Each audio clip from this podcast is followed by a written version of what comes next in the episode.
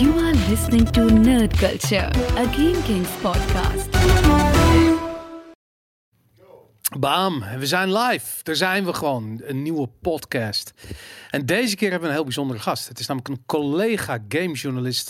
Het is iemand die al jaren meedraait in de gamesindustrie. Misschien ook al wel 15 jaar of langer. Het is Julian. Het is 15 jaar. 15 ja. jaar? Ja. Mooi. Julian Urbachs van Ubach. eh, Ubachs. Uba- ik zeg altijd Ubachs. Ja, dus je bent, de, Ubachs. je bent de enige niet. Ubachs Ja, van Tweakers. ja man.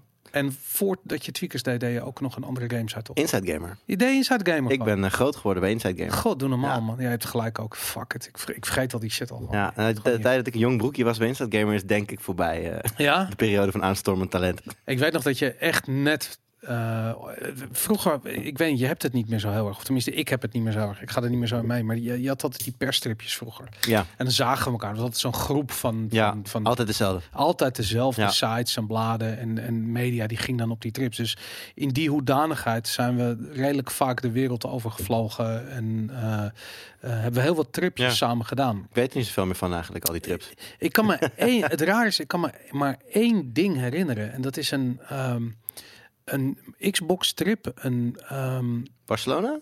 Barcelona, ja. Ja, ja, ja. En dat was een van. Maar en waarom weet ik dat? Omdat jij op een of andere onduidelijke reden de hele tijd in een badjas rondliep. Nee, nee, nee. Dat, dat is, nee. Ik weet wie dat is, maar dat, is, dat ben ik niet. Was jij dat niet? Nee, er is iemand die inderdaad eh, wakker werd. Ze realiseerde dat hij naar de persconferentie van Peter Jackson en Pieter Molyneux volgens mij samen moest. Dat had nog 10 minuten. Ja. Toen heeft hij zijn badjas aangetrokken. Toen is hij naar beneden gegaan en zat hij in zijn badjas bij de persconferentie. Oh ja? Ja. Ik dacht dat jij dat was. Nee, nee, nee. Ik was, ik was überhaupt niet uitgenodigd voor die persconferentie. Ik was daar niet bij. Nee man, je was er wel bij. Ja, maar niet, voor, niet bij die persconferentie. Ik was niet in die maar, zaal. Maar hoe dan? Het was een perstrip. Ja, ik weet niet. Ik zat gewoon... de- volgens mij waren er maar een beperkt aantal plekken in daadwerkelijk die zaal.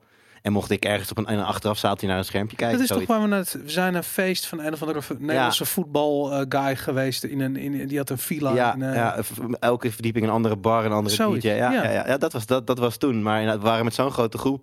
En alleen een selected few die mochten naar, eh, zelf in de zaal zitten bij, bij Jackson en Molyneux. Jezus, dat is helemaal langs mij. Ja, Ja. Weet je, dat is het ook. Ik herinner me helemaal niks meer van die hele shit. Weet je, dat, eh, ik herinner me bijvoorbeeld alleen Ja. jou in een badjas, wat jij dus niet was. Nee, was, de, was, was, een, was iemand van Gamer.nl. Hmm. Nice. Hey, de reden dat we hier ehm, vanavond eh, met elkaar gaan praten is eh, de release van eh, Red Dead Redemption 2. Van de beste game van deze generatie. Ja, in de beste game van deze generatie. Je, je gooit er gelijk al eventjes een statement uit. Maar ehm, even om de context te schetsen voor de mensen die dit luisteren of die misschien live meekijken. Ehm, voorafgaand aan zo'n release is eh, Rockstar is een van de strengste Ja. game-uitgeverijen ter wereld. Niemand ehm, eh, mag ook maar iets zeggen over die game. Eh, een heel select eh, groepje krijgt toegang tot een preview-evenement. Die kan vier uur spelen. En een nog selecter groepje, en ik heb begrepen dat dat maar zes man zijn in Nederland, kregen de game te spelen voorafgaand aan, ehm, eh, aan de release. Ja. En twee van die vijf Nederlanders zitten hier nu aan tafel. Ja, ja. Dus ik had zoiets van, ja, wie moet ik in godsnaam eh, hier aan tafel uitnodigen om te praten erover? Dus ik heb Rockstar, ik zo, wie heeft allemaal die code? Ik, ik weet zeker dat Julian heeft. Heeft Julian, ja, Julian heeft. Dus toen, nou goed, en nu zitten de rest is geschiedenis. Ja, we kunnen ja, hier praten zeker. over. En het embargo is ook verlopen, dus we kunnen, We mogen alles zeggen. we mogen alles zeggen. Het is ongelooflijk. Terwijl ik een week lang als een soort van halve autist bezig ben om alles te vermijden over die game. Ja, ik ken het. Ik, wij, wij nemen op dinsdag de Tweakers podcast op. En die gaat dan op donderdagochtend online. Mhm. En daar mocht ik dus nog niks in zeggen. Maar ja, je gaat het er ook niet, niet over hebben. Dus Ja. het was een beetje van, ja, morgen komt die uit. En op dat moment mochten we ook, ja, we mochten net wel zeggen dat de review zou komen, geloof ik. Maar verder mocht ik er helemaal niks over zeggen. Dat is zo moeilijk. Maar het is krom toch ook? Want ik bedoel, stel dat jij niet die eh, review-versie had gehad. En stel dat je niet naar Ja. het review-evenement was geweest, dus niet het NDA. Dan mocht je alles zeggen, wat je weet. Daarom. En wat weet je? Bijna alles. Behalve hoe het is om die Ja, game vind zelf... je dat? Nee, er is een, nee, maar laat ik zo zeggen, ik zou, ik zou een vijf uur durende podcast kunnen opnemen over Red Dead Redemption absoluut. 2 zonder er ook maar iets van gespeeld te hebben. En Ja. dat is gewoon door, door Ja. alle informatie die er al online staat en wat je erover ziet. Ja. Maar En door die preview sessie natuurlijk ook, waar eh, vier uur geloof ik speelbaar was. Dan weet je eigenlijk in principe al hoe die game werkt. Dat vier uur is genoeg om een game te snappen. ja, Alleen, ja, als je dan hè, die 50, 60 uur die wij er nu in hebben zitten, dan besef je pas van oké, dat was echt dit. Dat was echt niks. Ja, Ja. Dat was, ja dat, want ik weet, eh, Skate die was van- bij ons op dat preview evenement en die vertelde me wat hij gespeeld had. En ik had echt zo, de treinoverval, heb je dat gedaan? Ik bedoel, het is, een missie van 10 minuten. Ja, je speelt een missie van 10 minuten en vervolgens ben je Ja. nog de... En dan ben je toch vier uur bezig blijkbaar. En, en Ja. eh, eh, ik, weet niet of we moeten beginnen met de, met de conclusie van de game. Maar misschien, ik bedoel, het, het ligt zo letterlijk hier op tafel. Misschien moet dat, wat vind je van Red Dead Redemption 2? Ja, ik zei het net al. Dit is een. Ik eh, altijd als ik eh, de reviews ging natuurlijk om één uur live. Nou, dan vind ik het leuk om te kijken wat iedereen er allemaal van vindt. Nou, dat ding krijgt straight A's over de hele wereld. Ja, tien Als- gewoon. Ik, ik heb hem op Tweakers een 9,5 gegeven en daarmee zit ik aan de lage kant. Dat is bizar. Ja. Dat is maar ja, het maakt het nog uit of je een 9,5 of Nee, 9,8 tuurlijk. geeft. Precies. Wij kunnen, geen, wij, wij kunnen geen decimalen anders dan een half geven. Dus voor Dank. mij is het een 9,5 of Ja, een 10. En de 10 is vergod en de rest is Ja. zo zo Nou. Zo ongeveer. Nou ja, goed. Dat je, die game is niet helemaal perfect. Er zitten best wel wat kleine irritaties. Best wel bugs in, toch? Ja, nou, bugs er nog niet eens. Maar gewoon, het, dan probeer je iets op te pakken op een tafeltje. En dan staat er een ander object naast. En dan lukt het gewoon niet om dat object te selecteren wat je wil pakken.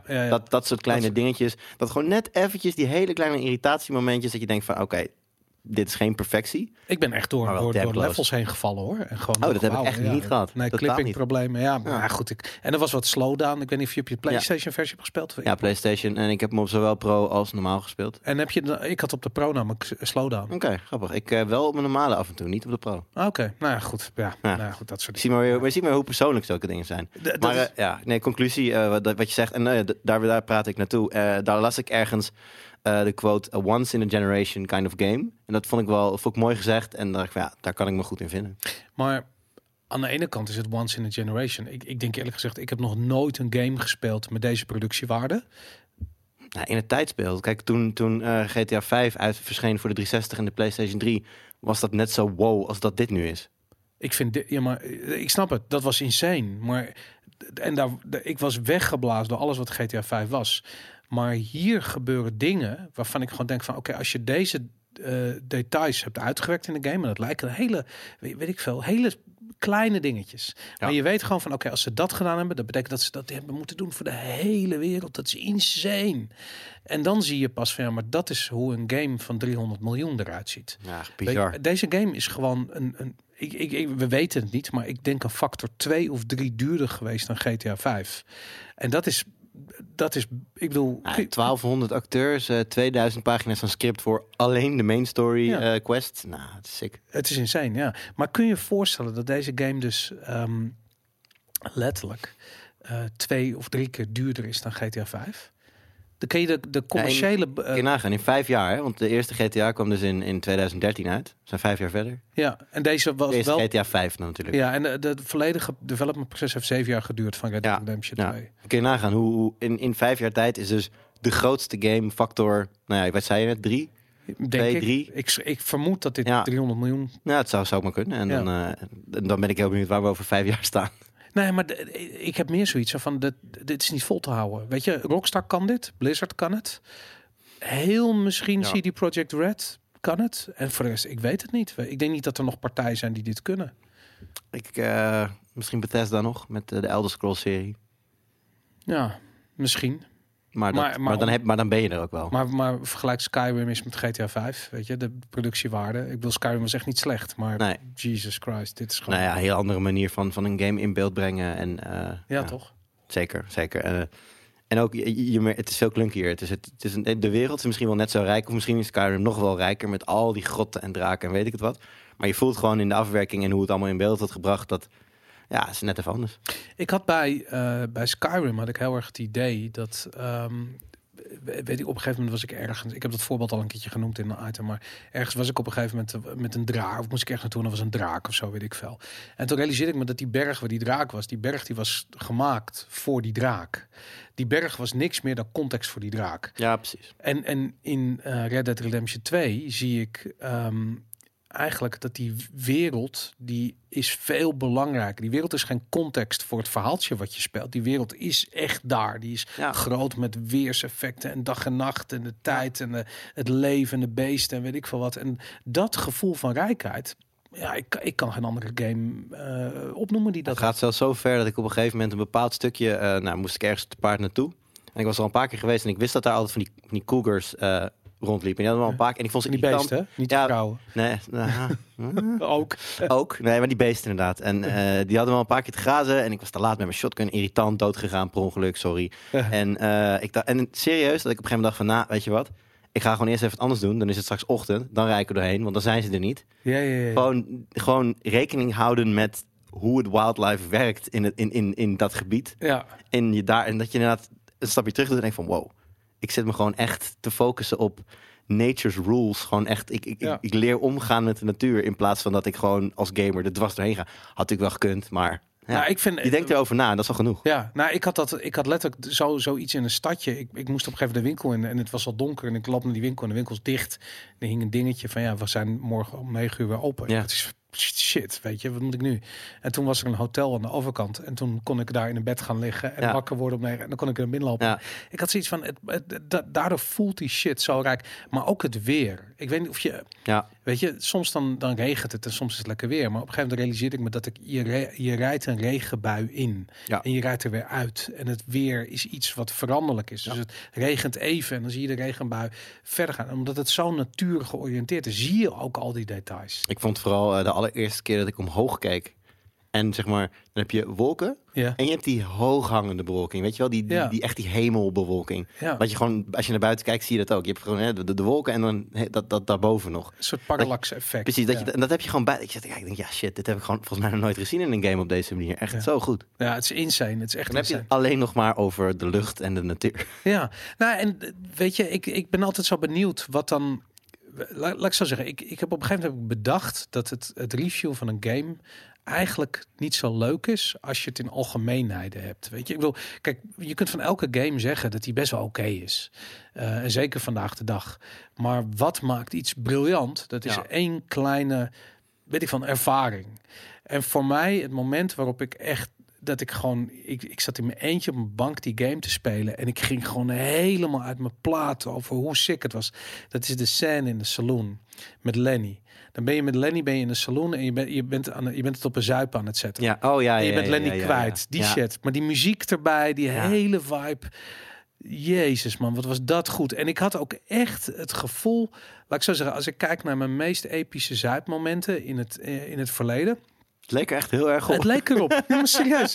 Ja, maar vooral de, de blackouts die je hebt, weet je. Dus dat je... Dat je Stukken niet meer weet. Ja, Ja, dat je enorm. avond soort van wordt het zwart en dan wow, opeens Ja. staat skate tegen de bar te zeiken. En Ja. woep, woep, opeens is de muziek opeens heel vet, weet je. Ja, En dat, dat soort momenten. En dat, dat, Letterlijk, helemaal gewoon van A tot Z dat. dat hebben ze gedaan. Dat je iemand aan het zoeken bent en dat je inderdaad overal in dat- Oh nee, eh, eh, nee. Weet je Ja. wel? Dat, eh, Dat, maar je bent altijd je vrienden kwijt op een feest waar je helemaal naar de tyfus bent. Ja. En, dat, en ik had echt zoiets van iemand die dit geschreven heeft, die heeft eigenlijk waarschijnlijk al een keertje bedacht dat hij dat een keer moest Ja, gebruiken. Zeker. En heeft het toen geschreven voor deze game. Vaak meegemaakt waarschijnlijk ook. Tu- het moet wel. Dit, is- dit is. Dit Kan je niet verzinnen. dit. Nee, daarom. Maar dan met die muziek en dat je dan in die saloon bent en dat die, we- weet ik veel, je bent half dronken, doe je een deur open en daar ligt een guy ligt met een chick bovenop hem. En natuurlijk gebeurt dat, Ja. weet je. En dat, het was zo vet, weet je. Dat, eh, Ja, het mooie is op een gegeven moment dat hij zo half ontwaakt een beetje. En dat hij dan zo, wat je hem zo hoort mummen. Oh, not again. Ja. En dat is ook dat, dat gevoel waar je dan mee wakker wordt. Dat je van, ah fuck, dit zou, ik, dit zou ik niet meer doen.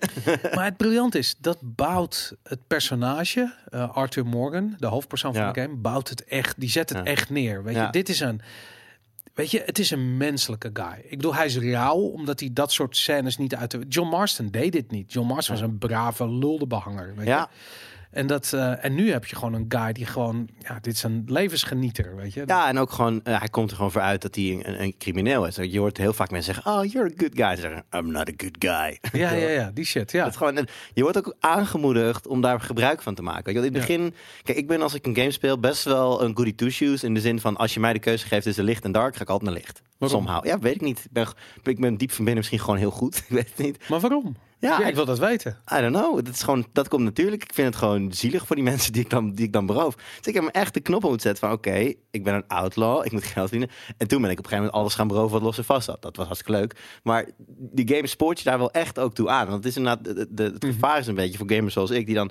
je hebt natuurlijk dat, dat, ehm, dat systeem wat bijhoudt eh, hoe honorable je bezig bent. Ja. Dat kun je al heel snel interpreteren als goed of slecht, maar zo werkt het niet. Nee, Het zegt alleen iets over hoe de mensen op, op jou gaan reageren en waar je geld vandaan kan halen, zeg maar. ja.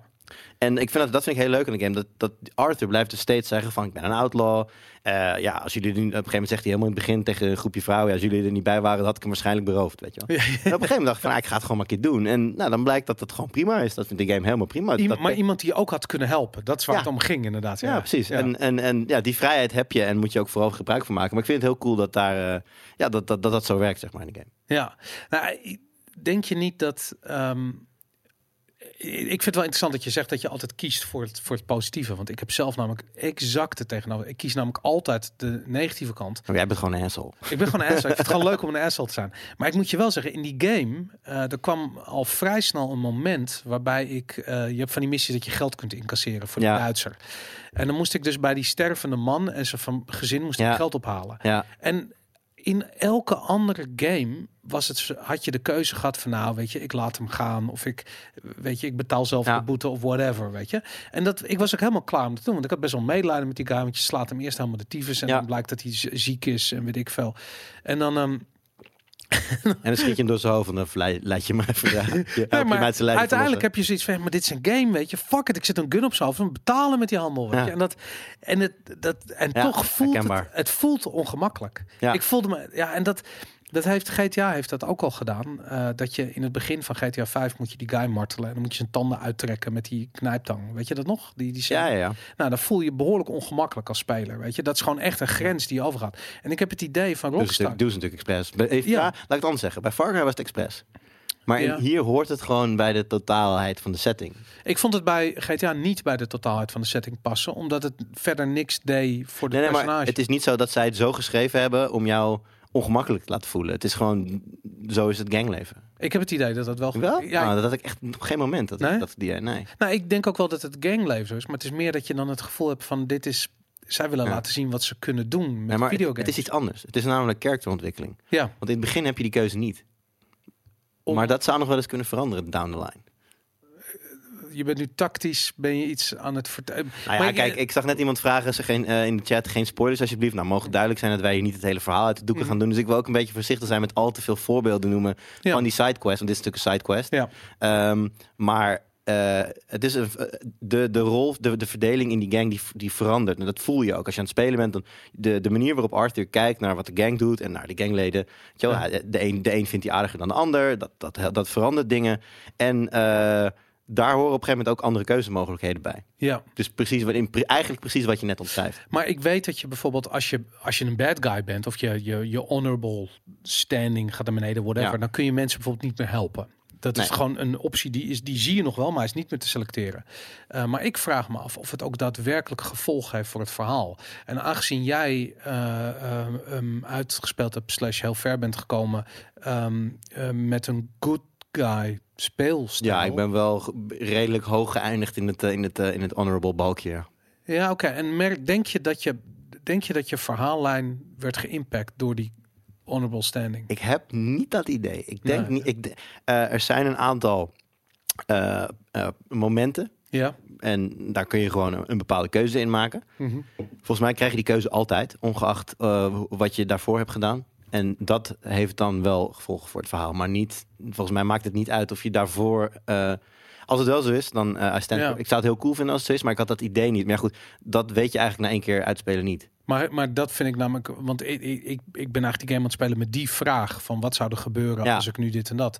En ehm, ik denk wel, de, laat ik zo zeggen, de productie is zo hoogwaardig dat ik me gewoon niet kan voorstellen dat er nog een parallelle verhaallijn is die wat meer inspeelt op een andere manier van spelen. Ja. Dat zou e- echt insane zijn. Maar aan de andere kant, misschien is dat er wel, maar ja, dan moet je het nog een keer en waarschijnlijk nog een keer spelen. Ja, en dan ontdek je misschien kleine. Waar kleine ik echt allergisch voor ben, is voor games die, die doen alsof eh, er inderdaad een, een heel groot verschil is. En dan kan je links of rechts.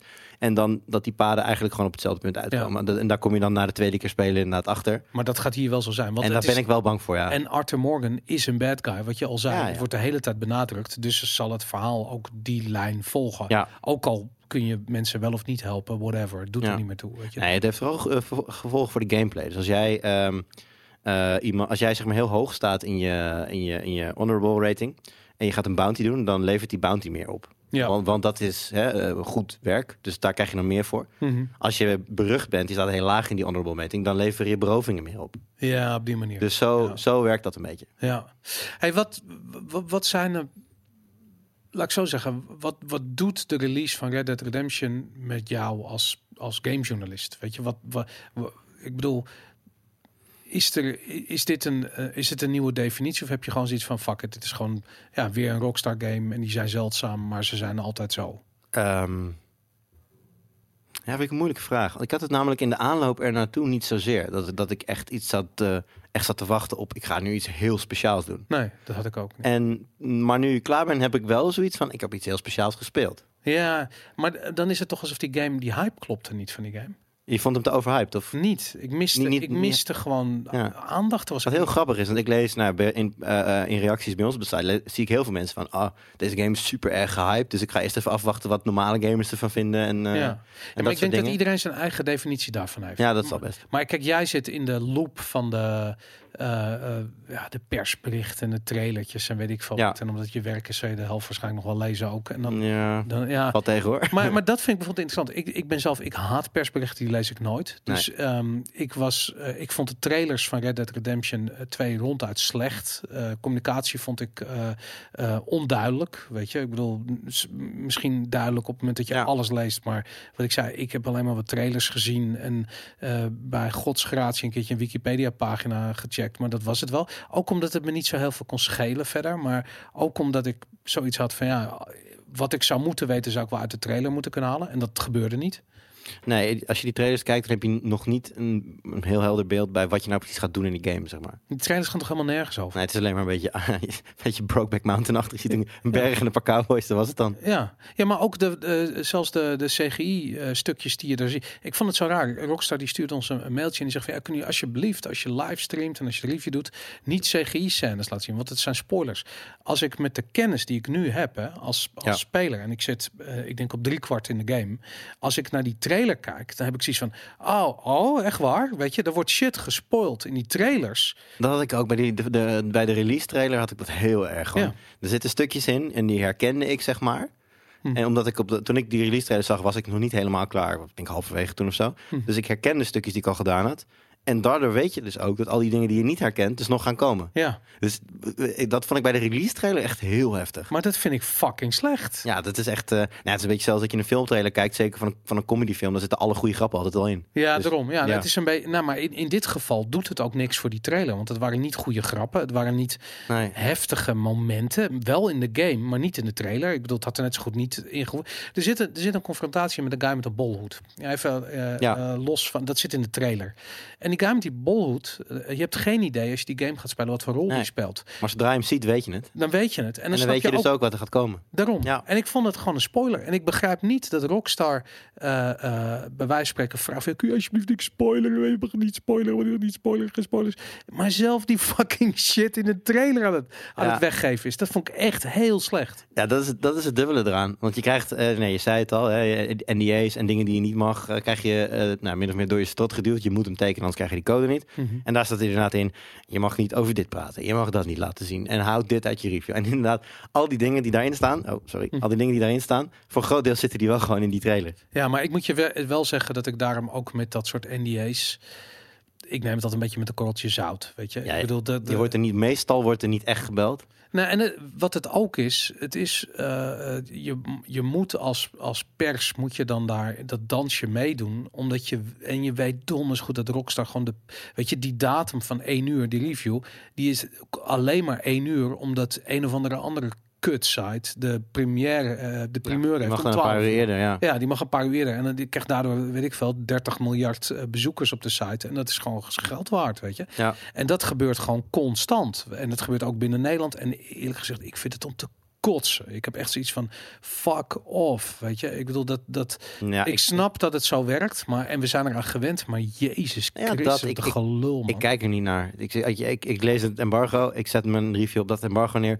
En ik ga me vervolgens niet afvragen, oh wie is die site dan die, die als eerste mocht of zo. Ja, dat je dat, dat nee, ik ben daar ook niet. Ik ben, maar ik heb wel zoiets. een wortel achterna die je toch niet gaat vangen. Ja, maar en wat het ook is, zo van, eh, ja, je mag eh, niet spoileren, je mag dit niet laten zien. Ik heb precies een rot op, weet je. Ze, ze zijn zelf fucking Ja. de helft dat van die zo. game aan het spoileren in hun release trailer. Weet je? Ja, dat is gewoon raar. Het vervelende is, het alternatief is dat je zegt van, nou, ik, ik kan me niet vinden in het NDA. Ik vind die, die vaste, dat vaste moment vind ik irritant.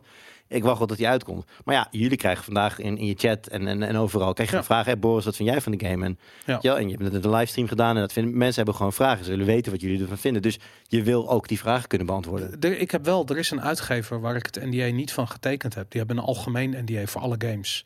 En er staat een geldboete eh, in Ja, het. NDA. Ja. En als je dat, eh, eh, je bent gewoon letterlijk voor een bedrag van, weet ik veel, 45 of 50.000 euro aansprakelijk voor als je het NDA breekt. Zo. En ik vind dat gewoon een, eh, ehm, een hele principiële kwestie. Dus we hebben dat niet getekend. We krijgen van die uitgever ook nooit games voor release. En, dat, eh, eh, en het verbaast mij dat er altijd zoveel media is die dat gewoon rukzichtloos tekent en scheid heeft. En gewoon zoiets heeft. ik denk dat ook heel veel mensen gewoon überhaupt niet lezen wat erin staat. Ja, maar je tekent een contract, dan ga je toch lezen wat erin Ja. staat. Maar het is het verschil is ook van, kijk, het is mijn bedrijf. Weet je? Ja, ik bedoel, ja. als jij voor, voor tweakers zegt van, ja, weet ik veel, doe Nou ja, ik, dat- dan kom je in een hele andere discussie. Maar eh, onderaan de streep heb ik geen tekenbevoegdheid voor tweakers. Dus ik kan wel Ja. tekenen voor, ja hoor, stuur maar een boete. Ja. Maar dan kunnen zij zeggen, ja nee, jij, jij hebt namens tweakers getekend. Maar als je dat gaat aanvechten, dan zegt tweakers, ja maar hij mag helemaal niet officiële documenten voor ons tekenen. Dus Ja, nou, dat, dat, maar de grap is, dat heb ik dus, eh, dat was mijn eerste reactie. Ik had zoiets van, ik liet, eh, volgens mij was dat Shelley in de tijd die hoofdredacteur was. Ik zoiets jij het maar tekenen. En ehm, toen kwam het terug, zo van, nee, nee, nee, jij moet het tekenen. En toen had ik echt Ja, gezegd, ja, ja, ja. dat gaan we niet doen, doei. Weet je, dat, ja, dat, eh, dat, dat werkt nou, ik, heb, ik, ik, werk nu 15 jaar in, eh, in, eh, in de game-industrie. Ik heb één keer een, een, een, een hoogoplopend dispuut meegemaakt met een, met een uitgever. Dat was nou, jaren geleden, dat was destijds Warner Bros. Ja, Wij hadden namelijk Veer, de Veer 2 review online staan. ja, En zij hadden dat, dat embargo eenzijdig verschoven. Oké. En dat, of dat bericht was niet bij ons aangekomen of we hadden het nog niet gelezen, whatever. Ze belden ons, ze mailden ons dus, willen jullie het weer offline halen? Maar wij hadden al Mhm. nou, x duizend views, eh, reacties. Dus ja jongens, er is daar gewoon een discussie nu gaande. Die dingen staan online. Het staat op Google. It's out, it's, it's out there, we laten het gewoon Ja. lekker staan. En toen heeft uiteindelijk de internationale PR-manager van Warner Bros. vanuit New York Ja, naar de toenmalige hoofd, hoofdredacteur van Tweakers gebeld. ja. Met, en eh, met klem verzocht offline te halen. Waarna hij met diezelfde klem heeft gehoord dat we dat niet gingen doen. En toen? Nou ja, daar is het toen bij gebleven. Vervolgens hebben we, nou ja, ik geloof een paar jaar even eh, Geen contact. koude oorlog gehad met, eh, met, met Warner Ja. Bros. En toen op een gegeven moment was het weer, was het weer goed. Ja, Zo'n zo'n zo'n zo'n eh, zo'n partij werkt samen met de PR-bureau. Daar wisselen mensen. En op een gegeven moment raakt zoiets in de vergetelheid. En dan is, Ja. het, is het weer prima. Maar dat was de enige keer die ik me kan herinneren. En dat was niet eens een gebroken embargo. Als, als ik teken voor een datum en jij besluit die datum eh, te veranderen. ja. Hartstikke leuk, maar daar heb ik niet voor getekend. Nee, daarom inderdaad, ja. Nee, en het, het, het, het hangt... Kijk, bij Warner Brothers zijn die gevolgen gewoon niet zo groot, weet je. Nee. Het is een beetje lekker belangrijk. Maar als Sony eh, zoiets Ja. zegt, of een van de grote partijen... Ja, dat betekent dat je er gewoon vervolgens altijd die games niet van tevoren kunt Ja, reviewen. ben je altijd te laat. Ja, ik moet zeggen dat eh, een probleem wat ik altijd heb met embargo's is dat ehm, als je ehm, als ze bijvoorbeeld zeggen van eh, weet ik het, die game komt op dinsdag uit. 9 van de 10 keer ligt die game al op vrijdagmiddag in een of andere game mania of mediamarkt, weet ik van. Mensen zijn online aan het Ja. streamen, er staan reviews online. En jij zit vast aan een embargo, weet je, voor, voor Ik zag op Twitter ook vandaag al mensen vragen van... Yo, eh, heeft er iemand al een adresje in Amsterdam waar ik vandaag al Red Dead kan kopen? maar het is niet gebeurd, hè? Ik weet het niet, ik ben heel benieuwd. Ik heb er naar gekeken, maar het is niet gebeurd. En ik heb ook begrepen dat het te maken heeft met dat ehm, eh, Rockstar alleen maar geleverd heeft aan Bol.com, Mediamarkt, Kemania, eh Coolblue. Nou goed, En de rest die- komt morgen pas binnen. de rest kon, krijgt hem pas op, op release. Ja, dus de, de lo- lokale game store. En dat zijn meestal eh, eh, ja, de partijen waar dat soort embargo's gebroken worden. Ehm, dat, ehm, ja, dat is gewoon, eh, die, die krijgen gewoon Ja. die hele fucking game niet meer. Dat is bizar. Nou, hey, wat, eh, wat, wat denk je dat deze game gaat verkopen? Nou, ik trap eventjes. In, eh, in aantallen. Ja, Oh, in s- aantal. Sloop je de studio even. Ja, ik sloop gewoon even. Er staat een heel groot GameKings logo. En ik, ik wil mijn voet op de bank zetten. En ik trap gewoon het GameKings logo eraf. Hier. Ik ben heel slecht in, in, in aantallen inschatten, als ik heel eerlijk ben. Ben je daar niet mee bezig met, met de- wat de industrie doet en zo? En, en, en, Ehm, ik vind het leuk om te weten welke game goed verkoopt, welke game tegenvalt. Ja. Maar ehm, ik, eh, ik vind het belangrijk om te weten dat er vijf, zes, zeven keer zoveel Playstations in Nederland zijn als Xboxen. Dat soort, eh, of was in ieder geval een jaar geleden zo. Ik weet niet of dat nu nog steeds zo is. ja. Maar dat vind ik interessant te weten, vooral omdat ik dan ook weet eh, de keuzes die ik moet maken. Als ik dan een Xbox en een PlayStation versie, dan weet ik van, nou ja, een grotere deel van mijn publiek heeft een PlayStation, dus, dus dan bespreken we die. ja. Blijft altijd een hot topic trouwens, want dat vinden de Xbox-eigenaren natuurlijk vanzelfsprekend niet leuk. Maar Nee. ja, je maakt keuzes en je kijkt dan naar waar zit het grootste publiek, PlayStation, gaan we daar naartoe. Nou ja, dat vind ik interessant te weten. Ehm, En uiteindelijk eh, is het voor mij als journalist natuurlijk eh, goed om te weten... als bijvoorbeeld de laatste Call of Duty heel erg tegenviel... en er worden ineens andere keuzes gemaakt bij Activision voor deze Call of Duty... Mhm. ja, dan is dat wel... Dan kun je het een niet loszien van het ander. Dus het is altijd belangrijk om te weten. Maar Ja. of, dat, of dat dan wereldwijd eh, 13 of 14 of 15 miljoen exemplaren waren, echt geen idee. Maar eh, bijvoorbeeld ehm, FIFA en Call of Duty Ja. hebben aanzienlijk minder verkocht dit jaar dan voorgaande jaar. Ik hoorde het, ja. En ehm, ik hoor dat dat zelfs 50% raakt. Dus Nou, van FIFA wist ik dat trouwens niet, dat dat zo heftig zou ja, dat is echt heel bizar. En dat terwijl, ja, waarom? Het is gewoon een nieuwe FIFA. Die verkoopt elk jaar min Ja. of meer hetzelfde. Maar goed, in ieder geval, die heeft nog maar de helft verkocht van vorig jaar. Misschien omdat 18 zo goed was. Dat mensen toch wel eens denken van, ah, ik heb eigenlijk nog geen nieuwe nodig. Zoiets. Denk je dat? Wat, wat, wat, wat zou je denken?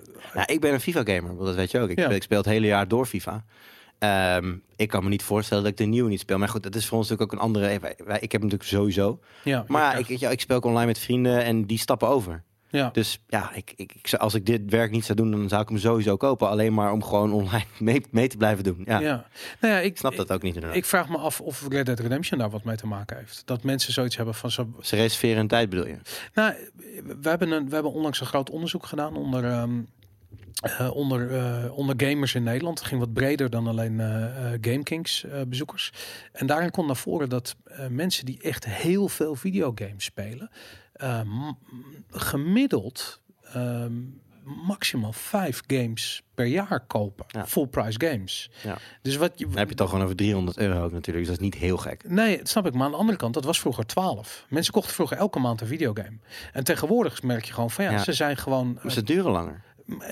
Maar games als FIFA, eh, Overwatch, eh, Battlefield, Call of Duty, dat zijn gewoon games die speel je gewoon een jaar lang non-stop. Voor, en dan eh, Ja, los van de wel. Fortnites en de League of Legends, die gewoon gratis zijn. Weet je, soort of. Ja, kijk, je, ehm, buiten dat, volgens mij zei je in een paar podcasts geleden dat je mensen hebt, dat je twee soorten gamers hebt, namelijk competitief en, en escapisme. Ja, Je kan het ook nog anders verdelen, namelijk mensen die in een netje gamen en mensen die online een vast groepje hebben. ja, Ik heb een hele tijd gehad dat ik, was toen nog op Xbox 360, kwam ik online. Ging ik eigenlijk altijd eerst dezelfde partychat in, waar altijd dezelfde gasten in zaten. En pas in die chat ja. gingen we eigenlijk bekijken van, nou, wat gaan we doen? En dan, nou goed, in mijn geval, ik moest wel eens iets anders spelen om, eh, om review redenen. Maar zij gingen, ah, zullen we met z'n allen lekker Test Drive Unlimited, dat had je dan toen nog. Ja. Of gaan we Call of Duty? En nou, je zit dan altijd een beetje in dat online wereldje. En nu, ik zit daar nu wat minder in. En eh, ik heb nu niet echt een vast groepje waarmee ik dat doe. Maar eh, om mij heen een aantal mensen, een aantal vrienden van mij wel. ja, En die, zitten, die hebben hun Destiny Squad. Ja. En ze hebben hun GTA Online team. Uh-huh. En ze spelen nog de, de, laatste een, de laatste twee Call of Duty spelen ze dan nog wel regelmatig. Eh, of Black Ops 3 zelfs nog trouwens. En ja. dan heb je al drie vrij. En dan nu inderdaad met de opkomst van, de, van Battle Royale zit Fortnite er ook nog wel tussen. ja. Ja, op een gegeven moment is de tijd op. Maar dat betekent dat je al die games wel moet hebben. Ja, En ik heb- en als je die vier al hebt, of, Ja. of een, Call of Duty, en Fortnite, wat dan Destiny, GTA Online, Ja. Ja, dan, dan heb je al niet verschrikkelijk veel meer nodig. Maar het bizar is, want ik, ik herken dit, maar ik herken het van een paar jaar terug. En als ik nu kijk, dan zie ik gewoon dat eh, mijn vrienden online zijn bijvoorbeeld allemaal Battlefield aan het spelen. En nu pas zie ik de Battlefield is uit de gratie aan het raken. Battlefield 1 is echt Ja. killing geweest voor die online community. Ik zie gewoon dat ze zijn gestopt met Battlefield spelen. En nu zie, merk ik een beetje, ja, sommigen spelen Call of Duty, weer anderen zijn Fortnite gaan spelen. Ze zijn een beetje twijfelachtig over de nieuwe Battlefield. Een beetje gefragmenteerd, gefragmenteerd allemaal. Sommigen staat, staat spelen ooit bij elkaar. Ja, daarom. En dan als er zo'n game is die alles bij elkaar trekt, dan, ja, dan speelt iedereen alleen nog maar dat. En dan verkoopt er ook niks anders meer. En ik heb dus het idee dat iedereen op dit ogenblik eh, Red Dead aan het spelen is, of in ieder geval die gaat kopen. Ja, Ehm, en dan vanaf volgende maand Red Dead Online ook nog terug. Misschien, ja. Ik, ik, eerlijk gezegd, ik heb eh, GTA Online nooit tof gevonden. Dus ik, ik weet niet of dat... In mijn community Ja. werd dat ook niet tof gevonden. Dus ik weet niet of dat groot gaat worden binnen de wat volwassenere. Ja, ik denk dat het een leeftijdsding is, weet ik veel. Weet je, dat, ik, ik heb het idee dat GTA Online een beetje... eh Koos die noemde het Habbo Hotel van... eh, en dat, dat, dat, daar heeft Ja. het ook wel wat van weg natuurlijk. Weet je. Dat, eh, het is gewoon het is voor de wat jongere gamer, denk ik. Ja, ja, ik zit ondertussen ook even een beetje naar de chat te kijken. Iemand vraagt, moet je Red Dead 1 gespeeld hebben om Red Dead 2 te begrijpen? Nou, nee. Nee, totaal niet. Sterker nog, dit is een prequel. Dus je zou zelfs kunnen zeggen, Ja. speel deze eerst en speel dan Red Dead 1 nog. Nou, maar los daarvan, Red Dead 1. eh, ik vond Red Dead Redemption 1 niet zo'n goede game. Ik wel. Ik vond het, ik vond het zeker voor 2011, want daar heb je het dan over. Vond Ja. het echt wel. Het zag er voor die tijd gewoon hartstikke goed uit. Ja. Ehm, wat mij in negatieve zin heel erg nog bij staat, is de leegte. Ja, Af en toe. geen muziek. Je moest, je moest, geen muziek in die game. nou, je, Deed ook niet een Er achtergrondgeluidje? er zat één moment eh, met muziek. Nee, niet. Ja, Oh, dat, dat er ben ik helemaal geen, ja, vergeten. er zat geen muziek in die game. Ja. Ik weet nog wel, maar ik weet nog wel inderdaad dat ik, dat ik op een gegeven moment dan ben je dan in Armadillo, weet je wel, dat centrale dorpje, en dan moet je er ergens heen. Nou, daar is het cool en in Armadillo is het cool. ja. Maar dat hele, dat hele kutstuk ertussen, Ja. wat je iedere keer weer moest afleggen. Dat is, nog- maar dat zo- is nog steeds dat zo werd zo-. Nou, maar dat vind ik, ik vind dat dus nu niet meer. Ik vind het paardrijden nu echt oprecht leuk. En Omdat het zo mooi is. Die omdat het mooi is, omdat het, omdat het lekker voelt. En omdat je dus om de haverklap dingen tegenkomt waarvan je denkt, als je er naartoe gaat, je weet gewoon dat je uiteindelijk gaat lachen. Bijna Ja. altijd. Het is, het is bijna altijd grappig. Ik ben het met je eens. Ik vind het ook tof. Maar de momenten waarop ik Red Dead Redemption 2 heb uitgezet, dat ik echt zo van, nou, nu ga ik slapen. Weet je, dat zijn altijd die momenten waarop je dat tussen aanhalingstekens dat pleurenstuk terug Ja, moet rijden. Dat je, die, dat je die lijn ziet, dat je op de kaart gaat kijken en denk je, hey, ja, oké. ik nou, laat maar hangen. Fuck it, weet je. Dat is gewoon, dat is gewoon, dat is gewoon 10 minuten rijden, weet je. En dat is Ja, wat, ik daar aan jammer vond, is dat eh, je hebt dan wel fast travel. Je kan een koets pakken, je kan een trein pakken. En je kan op een gegeven moment, als je kamp, je kamp geüpgrade hebt, kan je vanuit je eigen tent naar de dorpjes toe fast travelen. Maar als ik in de middle of nowhere sta, dan is de afstand naar een treinstation of een koets Ja. is al bijna net zo lang als dat stuk dat ik moet rijden. Ja, dan ga ik wel gewoon rijden. Ja. Ja. Nou, en dat, dat het, het, wat ik weird vind, is dat ik af en toe eh, het idee heb dat als ik ergens dat ik een zet ik een waypoint en dan zet ik hem druk ik hem op cinematic view en dan gaat hij dan wordt krijg je die balken en dan rijdt hij er naartoe en dan is hij in één keer. En dat werkt soms wel en soms niet. En ik begrijp niet, nog altijd niet, waarom dat soms wel werkt en soms niet. En eh, eh, met werk niet, dan bedoel je dat hij gewoon niet goed Gaat rijdt? hij, nee, dan gaat hij gewoon in cinematic mode en dan ben ik, moet ik zelf rijden. Ja. Ja, dan moet je kruisje inhouden, bedoel je? Want hij volgt wel gewoon automatisch het pad. maar op de snelheid, maar gaat de hele weg afrijden. Terwijl soms dan, eh, dan krijg je die balken en dan ben je er in één Ja. keer. Oh, zo. Nou, die balken krijg je altijd als je cinematic camera aanzet. Mhm. Alleen inderdaad, soms dan hou je de handmatige controle. Maar volgens mij, die momenten die jij bedoelt, worden gewoon automatisch door de game gedaan. Ja, misschien wel inderdaad. en ja. misschien, Zit ik dan te drukken? misschien en heb jij het de mazzel dat je net zelf als de regisseur in je hoofd maakt dezelfde keuze. Omdat ik maar het de hele tijd want ik had, ja. het, ik had het ook, maar ik, voor mij werd dat gedaan. Want ik, zette, ik vond namelijk cinematic camera helemaal niet zo heel chill. Als in, Nee. ik vond het mooi. Ik zag, zag eh, eh, komen we misschien zo meteen wel op. Want het, het onderstreept eh, het filmische wat ze met deze game hebben willen doen. Ja. Maar ik, ik vond zelf sturen en, en, en ook eh, daardoor gewoon op dingen af kunnen gaan, vond ik eigenlijk leuker. Dus ik heb het Ja. weinig gebruikt. Maar ik werd inderdaad af en toe, als je dan een dorpje uitrijdt, en dan heeft waarschijnlijk de game ook zoiets, of de makers ook zoiets van, nou, dit stuk heb je nou al zo vaak gezien, weet je wat, we brengen je wel gewoon even naar waar je moet zijn. ja. En dat waren, denk ik, volgens mij zijn dat gewoon vaststaande dingen. Nou, het is, het is bij mij denk ik drie, drie keer, drie, vier keer gebeurd. En ik had bijna zoiets van, ja, ik zat gewoon de hele tijd, iedere keer als ik een lang end moest paardrijden, zat ik te kutten, en te kloten en te zoeken naar waar zit die optie dat ik dit kan fast travelen.